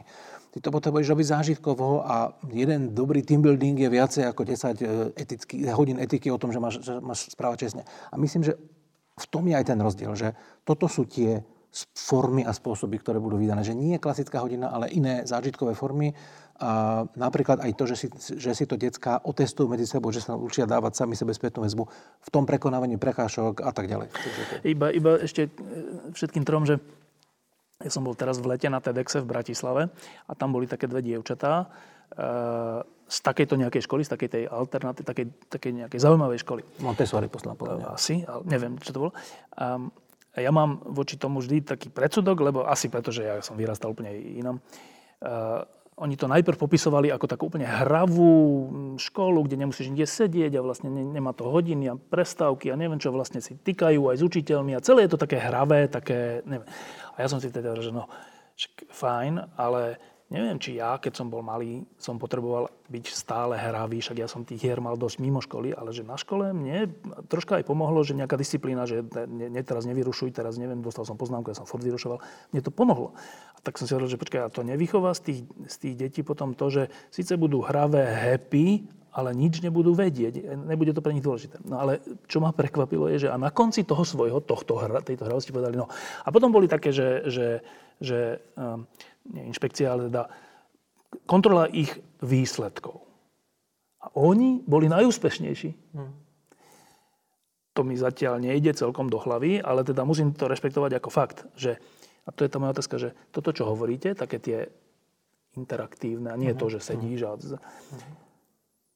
Teda, ja som si myslel, že to bude viesť k tomu, čo troška aj Bolek tak spomenul, že takej, že takej alternatívnosti a takému, že takej, takej tekavosti nejakej. Uh-huh. Tie baby hovorili, že nie. Tak ale dobre, nevedie to, nevedú tento dôraz na hravosť a tak k tomu, že bude potom menej vedomostí a menej kvalitný ten žiak? No, čo pokladáš za kvalitného žiaka a čo pokladáš za nevyhnutné vedomosti? To sa, to sa dostávame. Ešte raz poviem, vymenovať rieky v Kongu. A je to, je to neférový príklad, lebo to nikto ani na Slovensku nechce dneska, ale akože vedieť vymenovať detaily, ak nejde študovať za, za, proste, sa, sa, sa, za geografa v tej téme, No tak je to, je to niečo, čo musí každý dneska vedieť? Mne sa zdá, že, že tento, nazvime to pre zjednodušenie, taký ten tradičný pohľad, aký si ty, ty teraz, nie že ho reprezentuješ, ale teraz si ho odprezentoval, tak tento tradičný pohľad niekedy vedie k tomu, že si vynikajúci v zemepise, v tomto, v tomto, vieš vymenovať literárne diela a a tak ďalej. A potom si prečítaš akýkoľvek blábol na internete a uveríš tomu, lebo nie si schopný posúdiť validitu tých informácií. Vlastne no? Tak kto je vzdelaný človek? Ten, čo vie kriticky posúdiť, že keď nejaká vec sa píše na internete, napríklad, že utečenci, ktorí prichádzajú na Slovensko, sú všetko mladí muži, ktorí nás idú, idú, idú povražiť, sú to teroristi. A, a nekriticky tento názor príjmem a šírim ho ďalej, No tak a možno, že pritom absolvujem nejaký test, že čo je dobré vzdelanie? No pre mňa je dobré, dobré vzdelanie to, že som že sa pokúsim to kriticky analyzovať a vidieť to v kontexte a validovať tie informácie, to je pre mňa vzdelanie a nie je to, či viem vymenovať nejaké veci, ktoré ale tie tradičné systémy sú jediné, ktoré vedia odmerať. Čiže ty hovoríš, že pravda bolo to, čo hovorili tie dievčatá, že síce to boli aj happy v tej škole, ale v skutočnosti to viedlo k dobrým výsledkom. Môže to ísť k dobrým výsledkom, ale je to samozrejme iná otázka, ako ja sa ešte raz vrátim k tomu, že keď tam ten typ hravej, veľmi interaktívnej, inovatívnej školy, aký si teraz popísal, je, je pravdepodobne vyhovujúcejší deckám, ktoré sú, prídu už ako 6-ročné s istou mierou pripravenosti na to. A keď tam chýbajú tie veci, to idem teraz smerom k Bolokovi a k Soni, tak naopak potrebuješ dobudovať ešte tie veci. S tým, že to budovanie charakteru sa týka podľa mňa všetkých detí na svete. Sonia, um, to, je, to je totiž to úplne, že v praxi. Že, tie dievčatá hovorili o krásnom svojom zážitku zo školy, ale to boli dievčatá z usporiadaných rodín. Teda to, čo hovorí aj Dano. Čiže to by asi nefungovalo pre deti, ktoré ty učíš, že? Ja si naopak myslím, že sa dá, dá sklobiť e, nejaká, nejaká praktika z, z tej klasickej školy. A ja si myslím, že tie naše terajšie školy by mohli byť viac otvorené. Pretože, povedzme si to úprimne, škola v Plaveckom štvrtku a škola v Bratislave neviem kde, v centre mesta. Asi má trošku uh, iný materiál, iné potreby a, a prečo si to tak trošku neprispôsobiť? Ja napríklad vidím priestor v tom, že tie hodiny by nemuseli byť 45 minút práve. Prečo? Prečo keď mi deti teraz vnímajú, nemôžem ťahať 90 minút a práve to robiť tým projektovým vyučovaním a rôznymi aktivitami, ktoré práve na moje deti platia. Na moje deti absolútne neplatí, že poďte, tu máš pero, zošit, ideš písať. A prečo by museli všetky naraz, nie že naraz písať, bolo by dobré, keby to robili naraz všetky, ale uh, prečo práve musím sedieť na tej stoličke, kde je napísané Joško, Ferko, neviem kto, a, a budem musieť písať tam, keď mne sa práve píše dobre na zemi, ale píšem si a som sústredený, cítim sa pohodlne, príjemne a, a dokážem vlastne to, čo odo mňa chcú, možno, že práve aj ten školský vzdelávací program, teda pardon, štátny, chce, aby som, ja neviem, vedel kriticky rozmýšľať a analyzovať a, a vedel čítať s porozumením, tak ja sa to naučím um, pri nejakej 90-minútovej aktivite, kde ja vlastne vôbec neviem, že sa učím čítať s porozumením. Ja mám pocit, že sa hrám. Len musím pri tom čítať a musím niečo zistiť v tom texte a potom idem, ja neviem, mám tam indíciu, zozbieram ďalšiu a ja to vlastne na konci musím do niečoho dať, kde vlastne mi niečo z toho vyjde a mám pocit, že som vyhral a že som sa celý čas hral, ale ja som trénoval niečo úplne iné. Čiže ja v tomto vidím a priestor... toto sa dá aj v tých znevýhodnených Samozrejme, a práve to si myslím, že sa mi osvedčuje viac. viac. Keď na tie deti netlačím, že dnes sa musíme naučiť zlomky a práve dnes a zajtra máme na to priestor, ale na pozajtra to už musím z toho napísať písomku. Ale ja si tak akože môžem nejak nebadanie hrajkať v úvodzovkách, alebo môžem ísť vonku a ja učím anglický jazyk. A ja môžem ísť von, vymyslím si na letisko si sadnúť a ja im môžem dať počítať mm, red car, hej, že počítajú červené autá a oni si musia pamätať na farby, lebo to majú niekde v nejakej indicii. Zároveň môžem z nich vytvoriť jeden tým ľudí, veľmi rôznych ľudí, ktorí sa častokrát aj nemusia. A ja popri tom budujem nejakú aj tú spoluprácu, že tam za, dokážem zahrnúť neuveriteľné množstvo tých skills, ktoré tá škola podľa mňa má naučiť. Lebo nám niekedy niekto povedal, že dobre, Sonia, ty sa dnes naučíš zlomky, hej. Ale nikto mm, nejak nedbal na to, aby som ja tú tímovú spoluprácu pri tých zlomkoch nejakým, nejako vedela zakomponovať. Možno to niekde skúsi na nejakej etickej výchove, ale opäť to bolo také štrukturované, že to nikoho nebavilo, každého to viac otravovalo ako nejakým spôsobom motivovalo k tomu vzdelaniu. Čiže ty hovoríš, že ten, ten tvorivejší spôsob učenia a učenia sa e, je možný vo všetkých skupinách skutočnosti. Mm, bohužiaľ, ja mám skúsenosti práve s o, takouto komunitou a s deťmi, ktoré majú tendenciu sa skôr inak učiť, ako tým sadnutím si do tej lavice a len pasívnym nejakým písaním a, a, a počúvaním. O, takže ja vidím túto cestu. No a keď je to tak, e, a pred, teda predpokladám, že to tak je, a čo vám aj vám na vašej škole bráni, teda hovorí, že to takto je možné a bráni tomu niečo? Ja osobne mám úplne voľnú ruku, aby som to robila cez tie svoje hodiny. Jak to je možné? pretože mám na to vytvorené podmienky v škole, mám dobrého riaditeľa, ktorý, ktorý súhlasí alebo ktorý veci vidí veľmi podobne ako ja. Mám úžasných kolegov, s ktorými práve dokážeme si to ešte aj e, spoločne v rámci predmetov nejakým spôsobom napasovať. Čiže ja a to mám na to ideálne... potom proti osnovám alebo o, proti nejakým nie, nie, samozrejme, ja osnovy musím takisto dodržiavať, ale nikto mi nehovorí, že ja to dnes musím spraviť tak, že moje deti sedia v lavici. Nie? Mm-mm tak potom je problém vyriešený, lebo potom to môžete všetci robiť, nie? Alebo čo je teda problém, Dano? Um, no problém je, že, že to, že... Že k tomu ten systém nevedie, hej? Um, veľmi často takéto tvorivé riešenia, ako popísala Sonia, predpokladajú super tvorivého učiteľa a pozitívne nastaveného riaditeľa a niekedy tie veci robíš skôr napriek systému, ako s jeho podporou. Hej, že, že keď ti systém určí, že máš v tomto ročníku mať presne takýto počet hodín, my dneska v rámci toho štátneho programu máme vo viacerých e, ročníkoch máš napríklad, že jednu hodinu týždenne nejakého predmetu. No tak za hodinu týždenne, ktorá má 45 minút, tak to všetci vieme, to iba tak poškrapká, že ani, akože veľa sa s tým nestane. A samozrejme tvoriví dobrí učitelia a školy, e, z, ktoré, ktoré sledujú, čo je dobre pre žiaka a nie, pre, nie iba pre formálne vykazanie učiva, sa to snažia tvorivým spôsobom potom nejak, nejako použiť. A lepšie je a lepšie by bolo, keď si to tá škola vie sama prispôsobiť tak, aby tie prvky sa navzájom podporovali a nemusíš to robiť napriek systému, ale s jeho podporou. A a, a súčasťou toho je mať o niečo viacej tej flexibility a, a slobody pre tie školy. Myslím, že to sme už hovorili v tej, v tej prvej časti. Bolo k tomu ešte niečo? Možno len jedna poznámka a to je znova tie peniaze. Že všetky tieto aktivity, najmä ak tie deti chceme zobrať von, ak majú niekde cestovať, ak sa tam má niečo špeciálne kúpiť na workshopy, uh, sú relatívne drahšie, ako keď len sedia v triede a potrebuješ papier a kriedu. Uh, to znamená, že znova je to o tých peniazoch, aby sa zaplatil materiál, ale časť tých ľudí, pretože keď to má byť poldňový workshop, ja neviem, o hodnotách alebo o tom, že niečo zažijeme spolu v lese alebo inde, no niekto tam s tými deťmi musí byť. A buď sú to obetaví učiteľia, ktorí za 500 eur deň, noc, e, víkend, nevíkend pracujú, alebo sú to ľudia, ktorí majú aj svoje priority smerom k rodine a potrebujú ten čas mať nejak zaplatený. A dneska ten čas tým učiteľom s väčšinou není, není extra zaplatený. A tam si myslím, že, že len tá jedna poznámka k tým deťom zo zvýhodnených, z nevyhodnených prostrediach je ani nie tak o tej forme, že ako ich učím inovatívne, disciplinovane, ale koľko času s nimi trávim. A ja si myslím, že deti napríklad v mojej rodine by som bol rád, aby škola mi ich tam nenútila sedieť od rána do večera cez víkendy. Možno, aby to išlo smerom k Fínsku, kde sa to zužuje už možno na 3-4 hodiny denne a zvyšok tí rodičia s tými deťmi trávia, oni im plánujú krúžky, ona im... ale, ale škola, tá povinná, je, je úplne minimalizovaná.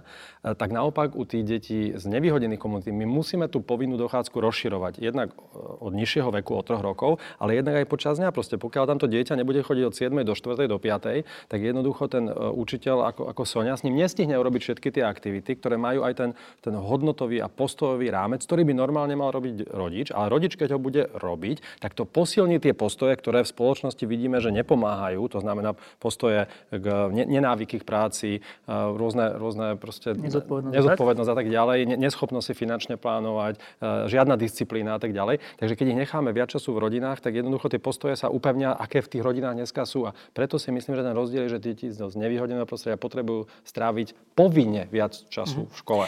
No, ja mám ešte dve otázky na vás. Tá prvá je táto. Teraz sme dosť času venovali aj deťom zo znevýhodnených rodín. Táto otázka sa týka tých detí, ktoré nie sú z znevýhodnených rodín. Um, teraz si povedal zaujímavú vec, že vo Fínsku, vo Fínsku zminimalizovali e, sa tú, tú povinnú školu na 3-4 hodiny denne, čo je zaujímavé. Um, a teraz z toho mi plinie táto otázka, že vy rodičia detí zo nie znevýhodnených rodín vy, vy máte vlastne akú predstavu, že čo chcete od tej školy? Lebo e, predpokladám, že vy svoje deti učíte, nie slovom učíte, ale dobre, učíte tomu, čo je správne, nesprávne, však oni to odpozorujú z vášho správania, z vášho správania medzi sebou ako rodičmi, z vášho správania k ním, z vášho správania k svetu. Čiže tak tuším, že asi by ste, asi neočakávate, že hlavne, aby tá škola naučila moje deti, čo je dobré a zlé. Asi. Myslím, neviem. Ale čo iné potom vlastne? Čo, čo chcete od tej školy? Vy, teraz vy osobne. Čo chcete, aby vaše deti z nie znevýhodnenej rodiny sa v škole s čím, nie že naučili? Čo to má byť pre nich tá škola? Čo, čo očakávate vy, že škola splní? Bolek. No, ty si to v tej otázke pomenoval, že ja si naozaj myslím, že ja s manželkou svojim deťom naozaj vieme dať obrovský základ do no. života. To znamená, z môjho pohľadu naozaj tá rola školy je dosť minimalizovaná. A, tak, a to? A, a to minimalizované znamená tie akademické vedomosti, ktoré naozaj, keby som to robil ja, tak mi to zabere proste moro času to, to dieťa naučiť, či už sú to vedomosti, kritické myslenie a tak ďalej. Ale ty sa možno pýtaš, čo iné? Tak e, to iné je pre mňa sociálne spolužitie v rôznorodej skupine rovesníkov a nerovesníkov. Tomu ja neviem ako rodina, malá rodinka dvoch, troch ľudí poskytnúť. Ja potrebujem, aby to dieťa sa naučilo e, spoznať tento svet a ľudí tohto sveta, aby s nimi dokázalo žiť a vcítiť sa do nich. A neviem, Daniel, či vie, že v podstate taký zlomový e, faktor faktor, pre ktorý sme sa rozhodli pre školu u vás, nebol to, že ste výnimočná škola, lebo tých je veľa, ale to, že Narnia má práve, alebo aspoň to hovorí, a my to dneska žijeme, veľkú integráciu detí z rôzneho iného prostredia, so zdravotným nevyhodením. Videl som tam behať rómske decka na vašej škole, ej, čo na iných elitných školách eh, bratislavských není. Tam proste sú vyberaní ako cream of the cream, tí najakademicky a IQ najsilnejší. A uh, to je pre mňa ako rodiča to, čo ja nechcem. Takže k tomu, čo chcem, chcem, aby deti Ideálne, aby chodili na školu, kde sú imigranti, aby spoznali, že, že nejaký moslim z Pakistánu, ktorý na Slovensku bol jeden z tých 100, ktorý, ktorým sme dovolili prísť, tak e, aby moje decko spoznalo, že to je normálny človek, že to je bytosť milujúca a schopná proste byť, byť milovaná a že takých ľudí chceme viac na Slovensku. Takže podľa mňa tá rôznorodosť e, a tie sociálne rozdiely e, je to, čo ja by som od od školy ako inštitúcie očakával? To by som skoro povedal, keď som to troška akože skarikoval, takže ty očakávaš od školy to, že dieťa tam bude chodiť ako do tábora sa kamošiť s inými a na tom, si veľa, na tom sa veľa naučí. Áno, naučí. Pozná, spozná iných ľudí. A to druhé je teda úplne minimálne, že čítať, písať, počítať a tak? a to, čo už dneska patrí vo vzdelávaní za ten základný set, ako kriticky myslieť a tak ďalej a tak ďalej. Ale to hodnotové si myslím, že naša rodina, som tom presvedčeným tým deťom poskytne. Takže to, to až tak, ne, to znamená disciplína a tak ďalej. Je, je dôležité, aby to škola posilnila, ale... Keď hovoríš kriticky myslieť, že to mi príde, to, to, je, že to sa mi spája s tým, že to sa naučí od teba, nie od učiteľa. Neviem, možno sa mýlim. Um, verím tomu, že sa to naučí, ale tie 4, 5, 6 hodín v škole, keď bude zameraných na memorovanie, versus na to podnecovanie kritického myslenia, myslím, že dokáže udúpať to, čo my ako rodičia by sme sa tam chceli snažiť tomu dieťaťu mhm. vtisnúť, lebo ja sám som to zažil e, našťastie až na vysokej škole, kde som chodil na dve vysoké školy a jedna bola zameraná na to, na to memorovanie, z ktorej som nakoniec bol vyhodený a cítil som tam obrovský tlak, ako mi hovorili, toto sa nauč, toto, toto a asi keby som to prijal a podvolil sa, a obzvlášť malé dieťa v šiestich rokoch, tak si zvykne proste to, čo Daniel hovoril, nekriticky prijímať veci, memorovať mm. ich a, a tá škola si myslím, že môže udúpať, mm. udúpať veľa vecí v tom tom dieťaťu. Uh, Sonia, ty už máš deti? Ešte nie. Keď budeš mať deti, čo očakávaš, že škola im dá? Tak samozrejme, ako sa už tu bavíme o nejakom tom základe, rodič vybaví to dieťam nejakým čítaním, písaním, nejakými farbami a podobne zo začiatku.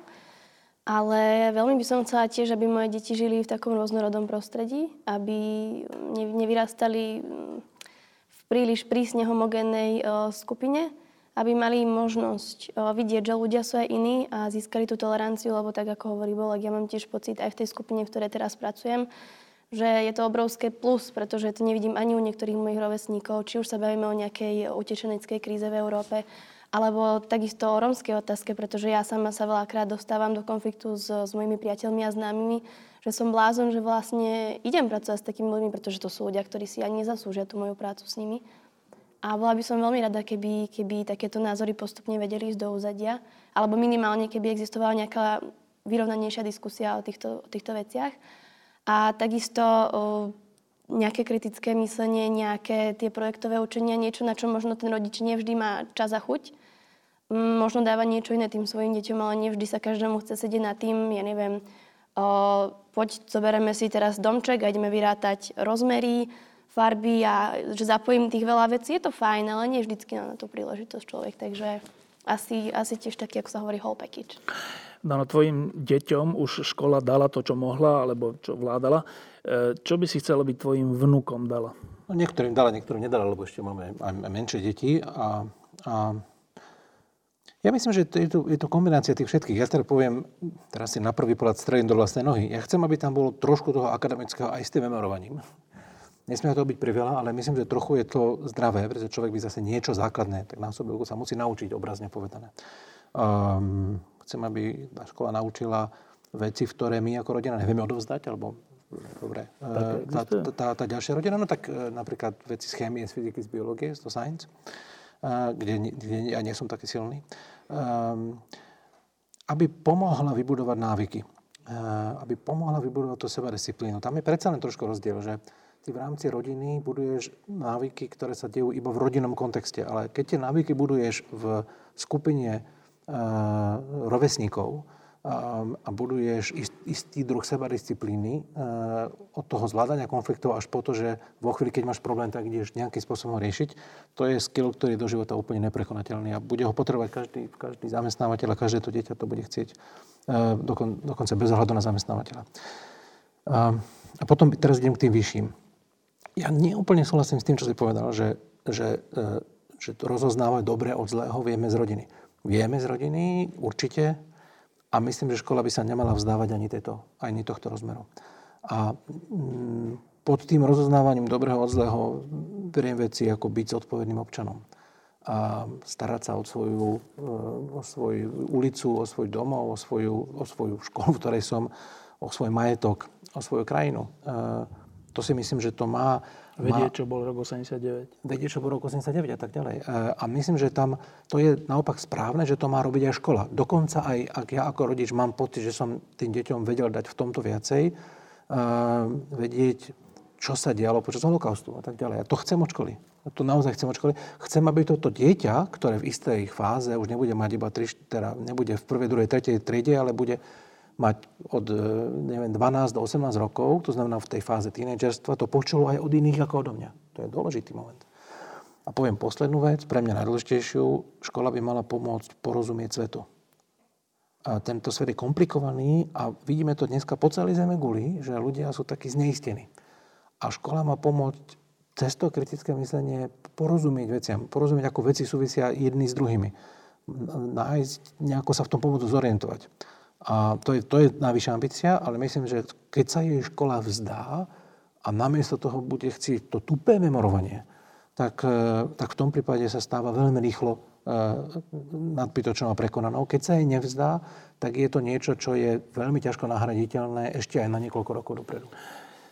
Ešte k tomu jedna taká podotázka, že e, ja viem, že to je nadlhšie, ale, ale, ale veľmi sa toto týka. Teraz sú všelijaké štúdie, aj všelijakí ľudia na to upozorňujú a neviem, či je to iba prehnané, alebo majú naozaj veľkú pravdu, že dnešní mladí ľudia, teda to, čo produkujú školy a naše rodiny, e, sú ako keby viac ako predtým taký narcistný, viac sebecký a menej schopný sa o seba postarať v zmysle, že neodchádzajú svojich rodičov. To súvisí so školou? Podľa mňa to nesúvisí so školou. Podľa mňa to súvisí s tým, že na Slovensku vyrástla za posledných 20 rokov generácia rodičov, a, ktorí prvýkrát v dejinách tejto krajiny mohli dať svojim deťom všetko toho, čoho sa im nedostalo. A obrovské množstvo z nich sa rozhodlo dať im čo najviac toho, čo vedeli a to čo najviac toho najlepšieho. To znamená dať im všetko. A vo chvíli, keď sa im pokúsili dať všetko, tak im vyzametali chodníčky tak, že Dušan Jaura, riaditeľ nášho gymnázia, krásne hovorí, najväčším problémom niektorých detí je, že nemajú žiadny problém. Že prídu tam a nestretli sa s problémom. Obrazne povedané, ani si nemusia postel ustlať. A samozrejme, že tento spôsob výchovy, a Slovensko by nebola prvá krajina, lebo Západ tieto problémy v odzovkách rieši už 10 ročia, tento spôsob výchovy potom je cesta do pekla. Keď sa, keď sa v dobrej chvíli nezastaví, človek potrebuje to budovanie sebadisciplíny. Ten narcizmus je dneska posilnený médiami elektronickými od, od tých selfies, fotografií až po Facebook. Nič menej, to je normálne, akože historicky to je, nie je veľká deviácia. No tak dneska máme nástroj, ktorý to viac, viac, viac posilnenia dáva na odiv, ale tak ten, ten, ten fenomén je dávny a nie je niečím vynimočný. To, čo je vynimočné, je, že sú príležitosti tým deťom dať priveľa. A zase rozumní ľudia eh, aj v spolupráci so školou vedia, že okrem toho, že im musíš vyzametať chodnička, aby boli bezpeční, ich občas musíš nechať v problémoch. aj v problémoch, nechať ich, dať im nejaké, nejaké výzvy, nechať ich niekedy sa topiť aj v takých ako ťažších situáciách a občas aj trošku experimentovať aj a mierne riskovať, aby si odskúšali imitáciu reálneho života. Lebo potom tie vyzametané chodničky vedú k tomu, že v tom reálnom živote to nevieme zvládnuť. K tomuto ešte niečo, Bolek, Sonia? Nie. Tak, posledná otázka. Vy ste každý, to je zaujímavé, z iného, akože nejak súvisíte so školstvom, ale každý troška z iného, že manažer školy, učiteľka v, v plaveckom štvrtku a, a Bolek človek, ktorý sa ktorému záleží, rodič, ktorému záleží na tom, že aké školy budú nielen pre jeho deti, ale aj pre iné deti. A to je, každý máte asi teda tým pádom aj trocha inú perspektívu, že keď sa na to pozeráte, na to naše základné a stredné školstvo, tak uh, teraz úplne na záver, po tom všetkom, čo sme povedali, že z tej vašej perspektívy, z tej vašej, uh, keď sa na to pozriete, tak čo vidíte ako prvé, teda inými slovami, čo je to najdôležitejšie urobiť, zmeniť alebo vytrvať v niečom? Prvé, čo vás napadne, keď sa pozriete, že základné a stredné školstvo, manažer školy aby sa elita krajiny a rodičia viacej zaujímali o to, čo sa v tej škole naozaj deje. Sonia? Zodpovednosť. Zodpovednosť uh, ako člen nejakej, nejakej skupiny ľudí, nejakej, nejakej krajiny, v krajiny Slovensko, za to, že uh, nielen ja môžem byť niekde na nejakých top miestach, za to, že som dostala úžasné vzory, skvelých ľudí do života, pomoc, podporu, ale rovnako ja mám príležitosť niekde ďalej pomôcť, podporiť a odovzdať to, čo mne už spoločnosť dala. Bolek. Aby sme pochopili, že už nežijeme v 88. a že dneska žijeme v občianskej spoločnosti. To znamená, u nás nerozhodujú politici a poslanci, ale každý občan je tvorcom budúcnosti krajiny. Keď niekto nadáva na školstvo, tak to má dokázať tým, že tomu venuje čas a peniaze. To sú tie jediné dva typy zdrojov, ktoré každý občan v nejakej miere má. A mal by mať tú integritu potom toto robiť. Ja si myslím, že keď... A to môže byť tou formou, že sa zaujímam o dianie na mojej škole, že sa snažím podporovať nejakú znevýhodnenú školu, akokoľvek. Ale myslím si, že ľudia potrebujú nadobudnúť integritu a v súlade s tým, že žijeme v občianskej spoločnosti, prestať pendlovať medzi iba vlastnou prácou a vlastnou rodinou a v problémoch, ktoré ich trápia, do nich dávať svoj čas a peniaze. Ďakujem, že ste prišli. Zajtra je 1. september. E, začína sa nový školský rok, tak všetkým deťom a žiakom želám trochu lepšiu školu, ako bola minulý rok. Ďakujem, že ste prišli. My sme už úplne že na dne, čo sa týka školstva? No, ja nepoznám žiaden ukazovateľ, ktorý by hovoril inak. Otázka, s čím sa porovnáme, ak sa porovnávame s OECD krajinami, ak sa porovnávame e, s Afrikou, tak, tak nie sme na dne, ale z hľadiska OECD sme úplne poslední, z hľadiska financovania sme predposlední, z hľadiska platov učiteľov sme poslední.